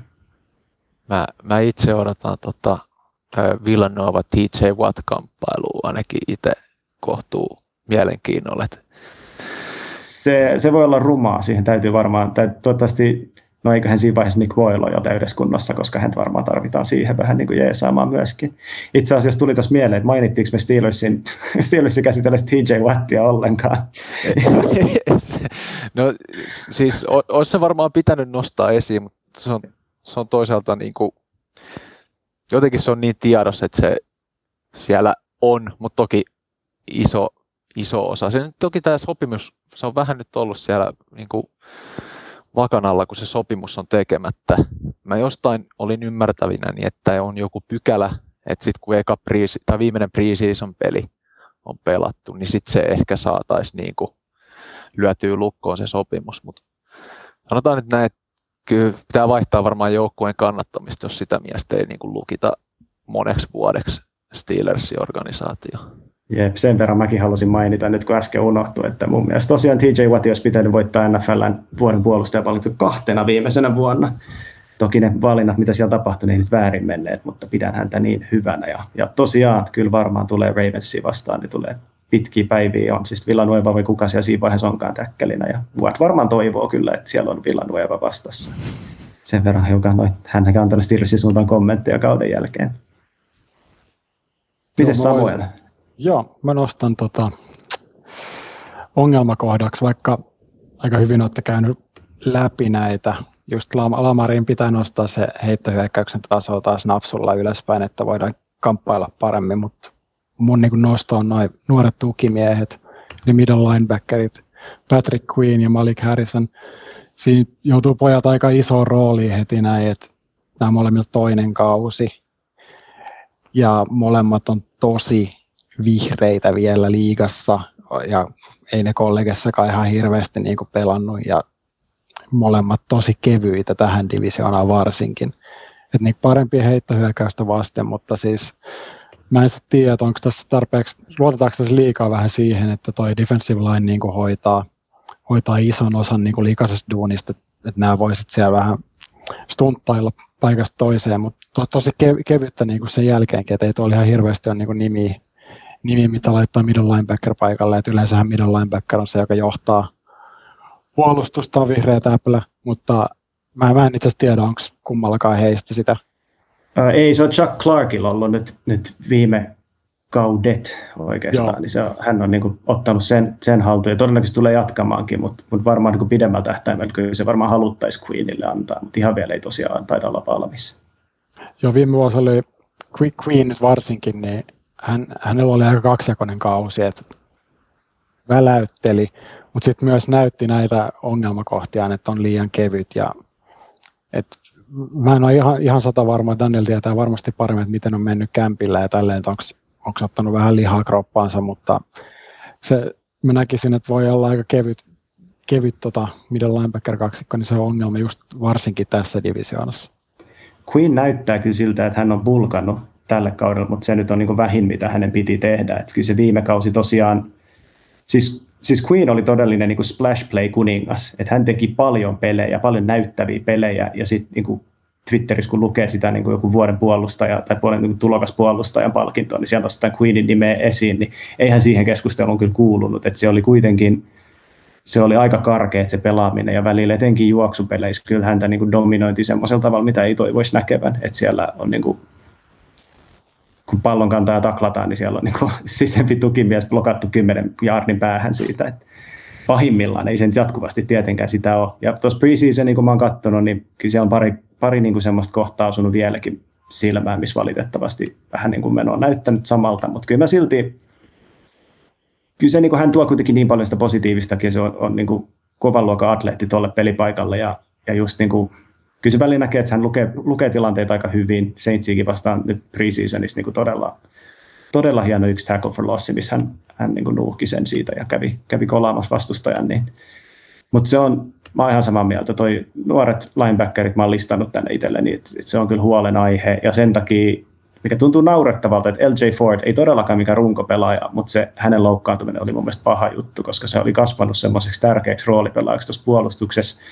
Ja nimenomaan vähän vähän niin kuin, no, ainakin iäkkäämpi, hänelläkään ei niin kuin hirveästi pelikokemusta ehkä vuosien varrella ole tullut, mutta kuitenkin kokeneempi kaveri, edes niin kuin elämänkokemusta on tuonut siihen ja vähän semmoinen vakauttava tekijä. Ja teki myös paljon pelejä, niin, niin se oli kyllä niin kuin ikävä, ikävä juttu. Ja Camp on ollut muutenkin kyllä tosi turhauttava just noista vammoista johtuen, mutta, mutta se siinä on se hopeareunus, että ne ei hirveän kuitenkaan niin kuin, ei ole mitään kauden päättäviä ainakaan näillä näkymin. Se tietty, mikä siinä huoletta on, että siellä taitaa Chiefs olla vastassa jälleen kerran, onko se jo viikolla kaksi, kuitenkin ihan alkukaudesta. Ja siitä on kasvanut Ravensilla vähän semmoinen peikko. Tuntuu, että viime vuonnakin, oliko se nyt sitten week three viime, viime vuonna, kun pelattiin, niin Chiefsia vastaan, niin se oli tavallaan alkukausi, oli ollut todella ne pari matsi sujunut ihan satumaisen hyvin ja, ja sitten se niin juna suistui raitelta osaltaan sen ottelun myötä. Et, et mä pelkään, että nyt käy samalla tavoin ja, ja sitä etenkin edesauttaa tietty se, jos joukkue ylipäätään ei ole vielä täydessä kunnossa, että on loukkaantumisia ja muita, niin niin tavallaan sitten se menee sinne henkimaailman juttuihin. Et eihän se niin kuin Ravens Chiefs, siitä puhutaan semmoisena niin kuin AFC rivalryna, mutta ei se ole rivalry, jos toinen joukkue voittaa joku, joka kerta. Ravensin pitää edes napata yksi voitto, että Chiefsia varmaan tylin kiinnostaa edes toi. Et, et tota, kyllä tässä on, kyllä tässä on niinku semmoisia juttuja, mitkä voi myös mennä, mennä vihkoon, mutta niin kuin sanottu, niin kyllä mä kokonaisuutena on kuitenkin suhtaudun erittäin positiivisesti. Ja hyvä ongelmahan tämä on kannattajana, jos niin kuin isoin huolenaihe on se, että tuleeko sen 10 plus voiton kauden jälkeen menestystä myös playoffeissa. Et, ei, ei auta valittaa kyllä niin kuin siltä osin. Mutta se, se pitää kuitenkin nostaa, että se on tosi jännä just playoffeissa sitten kuitenkin joko ensimmäisellä kierroksella tai toisella kierroksella, niin eväät on aina syöty että mikä siinä on, että onko siitä tosiaan tullut semmoinen peikko niin kuin Ravensille, no Lamar nyt otti ensimmäisen playoff-voittonsa, siitäkin oli kova puhe, että Lamar ei ole voittava QV playereissa, mutta se nyt on ihan paskapuhetta kuitenkin niin kuin isossa kuvassa, mutta kyllähän siellä joku peikko on taustalla, kun se ei, ei vaan niin kuin edetä, että sitten se niin kuin, vähän niin kuin paljastetaan niin kuin Ravens, tuntuu aina siltä. Se on joo, tota, mä en ole, täytyy sanoa, että mä en ole niin halunnut katsoa niitä playoff-tappioita enää uudestaan. Et ne on niin riittänyt kyllä, että sen on katsonut livenä. Ja silloin tietysti se, se, niin se mentaalinen jälki, mikä siitä jää, aina kaikkein vahvin, mutta kyllä se niin aika vahva tuntuma silloin ollut jo, ja sitten sit olette lukenut näitä eri analyysejä jälkikäteen, että kyllä se hyökkäyksen linja on, on kaikissa, siis kaikissa kolmessa, myös se Lamar tulokaskauden Chargersia vastaan, niin hyökkäyksen linja on syöty ihan täysin, että siellä on vastustaja vaan niin vienyt sillä, sillä osastolla niin kuin dominoinut liian pahasti ja sitä ei pitäisi päästä tapahtumaan. Ja toivottavasti tämä uusittu linja nyt sitten niin kuin pystyy siihen vastaamaan hiukan eri tavalla, mutta, mutta tota, kyllä se joo, kyllä tässä saa jännittää koko kauden ja voin sanoa, että jos ja toivottavasti kun Ravens sinne playoffeihin pääsee, niin niiden otteluiden katsominen ei tule olemaan millään tavalla mukavaa, ellei se nyt satu olemaan Ravensilta joku selkeä voitto, vaan siinä niin kuin palataan tähän, että miksi tätä lajia ja miksi tätä sarjaa edes seuraa ja miksi näistä joukkoista välittää, koska sitten niillä kaiken suurimmilla hetkillä, niin se itse asiassa ei ole hirveän mukavaa seurata. Mun on pakko ottaa tuohon niin Steelersin mielessä kiinni, että Steelershän on ollut aivan sukka playoffeissa nyt viime aikoina, kun ne on sinne päässyt. Siis se, niin se alisuorittamisen taso on niin kuin Baltimore on ihan lilliputti siihen verrattuna, millaista niin kuin kyntämistä se on ollut toi Cleveland-peli tai Jacksonville tuolta muutaman vuoden takaa. Silleen, että niin kuin, Tim Tebowllekin hävisi. Niin, siis siellä on semmoisia niin kuin, niitä pisteet, siis mä niin kuin, nyt Clevelandiikin vastaan se oli niin kuin ihan käsittämätön, minkä määrän pisteet se puolustushan ei niin kuin sit loppupeleissä pystynyt tekemään mitään. Et mä en tiedä, onko se niin kuin, joku niin kuin latautumiseen tai tuommoiseen liittyminen, liittyvät niin kuin valmennuksesta tai jossain niin kuin siellä joukkueen sisällä. Ja ennen kuin se matsi edes alkaa, niin joku on mennyt niin kuin vihkoon, koska ne on niin kuin niin kuin ihan järkyttäviä mahalaskuja. Ja vaikka ne on sitten niin kuin lopputuloksen ollut suht tiukkoja, niin se on sitten ollut vaan semmoista sankaripalloa sinne loppuun, kun on heitetty vaan menee ja sieltä on sitten näennäisesti tultu mukaan lähelle, mutta se, kun se on hävitty niin kuin satanolla jo niin kuin ensimmäiseen puoliaikaan se matsi, niin se on niin kuin jotenkin kans Steelersilla on vähän ollut tässä viime vuosina aika niin kuin synkkää toi playoff-pelaaminen. Se on tosiaan, se on jotenkin sitä vaikea nähdä, ettei se noihin pelaajiinkin vaikuttaisi, etenkin sit, jos ne osuu vähänkin niin kuin peräkkäisille kausille. Ja se kuitenkin, se on se, ne on ne ottelut, mitä ehtii sitten sen pitkän off-seasonin ja, ja niin poispäin ajatella. Ja, ja kyllä se vähän väkisinkin sinne pääkoppaa sitten tunkee. Kun runkosarja tappia, niin sitten seuraavalla viikolla saa aina uuden mahdollisuuden, mutta playoffeissa ei tietenkään asia mene niin. Siirrytään kuitenkin Ravensin kohdalla sitten niihin läpi murtopelaajiin, koska niitä, niin kuin puhuttiin, niin Ravensin puolustus on etenkin niitä niin kuin tämmöisiä läpimurtoja aika hyvä tuottamaan, ja varmaan semmoisia tälläkin kaudella nähdään. Harri nappaissa ekaksi, koska mä tiedän, että sulla on aika, aika kyllä mehukas nimi siellä valmiina nostettavaksi. Joo, mä, mä tartun tuohon draftin ykköskierroksella otettuun Odafe Owehiin, eli hän tulee nyt sinne puolustuksen linjaan ja saa nähdä mikä se snappimäärä on, mitä hän tulee pelaamaan, mutta pääsee varmaan aika tuoreella jalalla, aina tulee askiin. Aivan hirveä atleetti.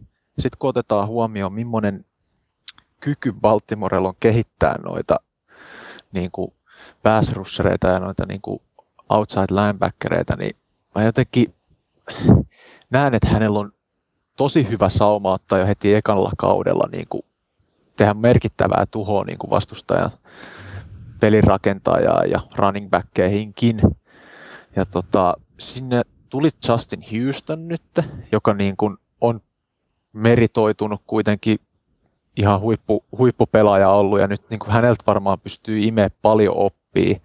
Ja mitä perehdyin Ovehin haastatteluihin hän sanoi, että hän on paljon niin kuin Justin Houstonin kanssa viettänyt aikaa niin kuin treenien jälkeenkin. Ja mä uskon, että siitä on niin kuin tosi iso apu. Ja sitten myös se niin kuin tämmöinen historiallinen, että niin kuin, olikohan niin, että Terrell Sachs on viimeisin, tai tämmöinen, kun on varattu ykköskierroksella Ravensin puolelta, ja miettii, millaisen uran hän paino menemään, niin jotenkin odotukset siihen, että Ove voi aika pienilläkin snappiprosenteilla niin ottaa sanotaan heitä vaikka 6-10 säkitystä voi olla ihan realistinen ja sitten voi hyvällä tuurilla mennä ylikin.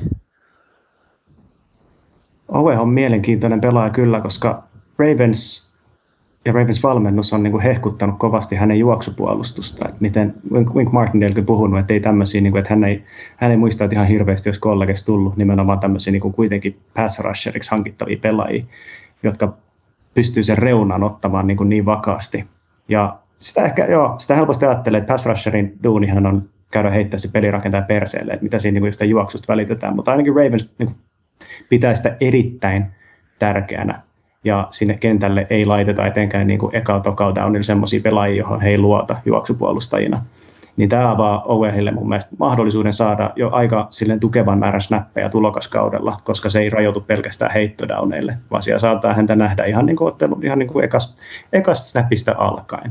Se on varmasti rajallinen se snappien määrä kuitenkin, koska hän on raakille, mutta kyllä kaikest, kaiken perusteella, mitä on niin kuin kämpiltä kuullut ja lukenut ja silleen, niin kyllä hänen halutaan antaa niitä mahdollisuuksia. Ja tuolla atleettisella profiililla, kun tosiaan saa niitä yksi ykkösiä, niin läpi ottelun varsin tasaisesti siellä linjaa vastaan, niin, niin kyllä sieltä niitä paineita ja, ja myös niitä säkityksiä, mitä kolleg- viimeisellä kollegikaudella ei häneltä nähty, niin toivottavasti niitä sitten myöskin tulee lukuisia. Ja, ja Justin Houstonin tosiaan, niin se on ollut siisti nähdä, miten hän on Owehin ja, ja muun muassa Thais Bowserin kanssa viettänyt kymmeniä minuuttia niin kuin treenien päätteeksi käynyt läpi erilaisia pass rush-tekniikoita, niin just toi, just toi on sitä, mitä tietysti veteraanipelaajalta, joka on pelannut tosi kovan uran, niin just sitä, mitä haluaa nähdä.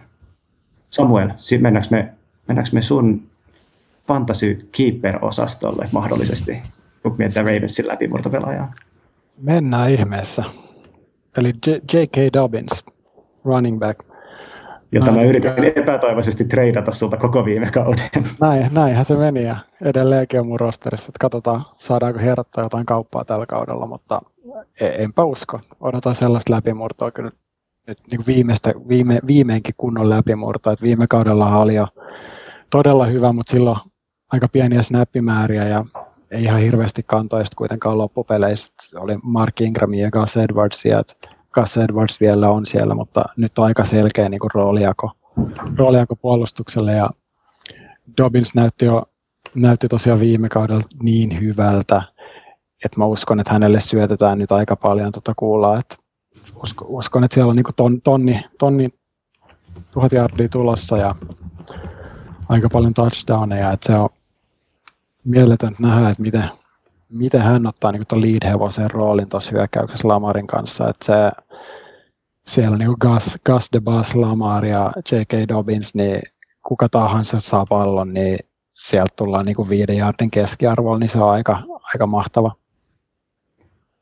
mä odotan kyllä tosi paljon myös siitä, että, että näen Davinsin nyt kentällä huomattavasti isommassa roolissa. Se oli, se oli niin makeet välillä se peli viime kaudella. Esimerkiksi se eka matsi Steelersia vastaan, se oli häneltä oikeastaan se niin kuin, ihan eka niin kuin väläytys, että, nähtiin oikeasti, että mihin Davins yhdessä matsissa pystyy, niin siellä raahas puolustajia mukana ja tuntuu, että hän ei niin kuin hirveän kevyesti siihen ensimmäisen kontaktiin suostu kaatumaan, niin, niin kyllä todellakin, todellakin mä pystyn näkemään, että parin vuoden sisään tässä puhutaan ihan NFLn yhtenä parhaista päkeistä, jos asiat menee hyvin.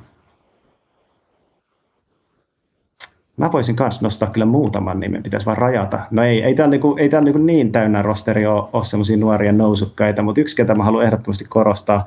Harri sanotkin tuossa just hyvin, että, että se puolustuksen linja, se on iäkäs, että ne starterit, se keskiarvo, ikäkeskiarvo on varmaan niin pitkälti päälle 30, koska ne on kaikki siellä ihan uran niin ehtoa puolella melkein, niin siellä on kuitenkin takana siellä Justin Madabike, toisen vuoden just tämmöinen niin puolustuksen linjan sisempi pelaaja, joka on aika niin kuin mielenkiintoinen tapaus. Hän pääsi kyllä kentälle jonkun verran tulokkaana, niin jonkun sadan, pari sata snappia tai vastaavaa pelas, mutta, mutta aika pienessä roolissa joka tapauksessa. Väläytteli, mutta ei mitään, niin kuin, ei mitään mahtavaa vielä.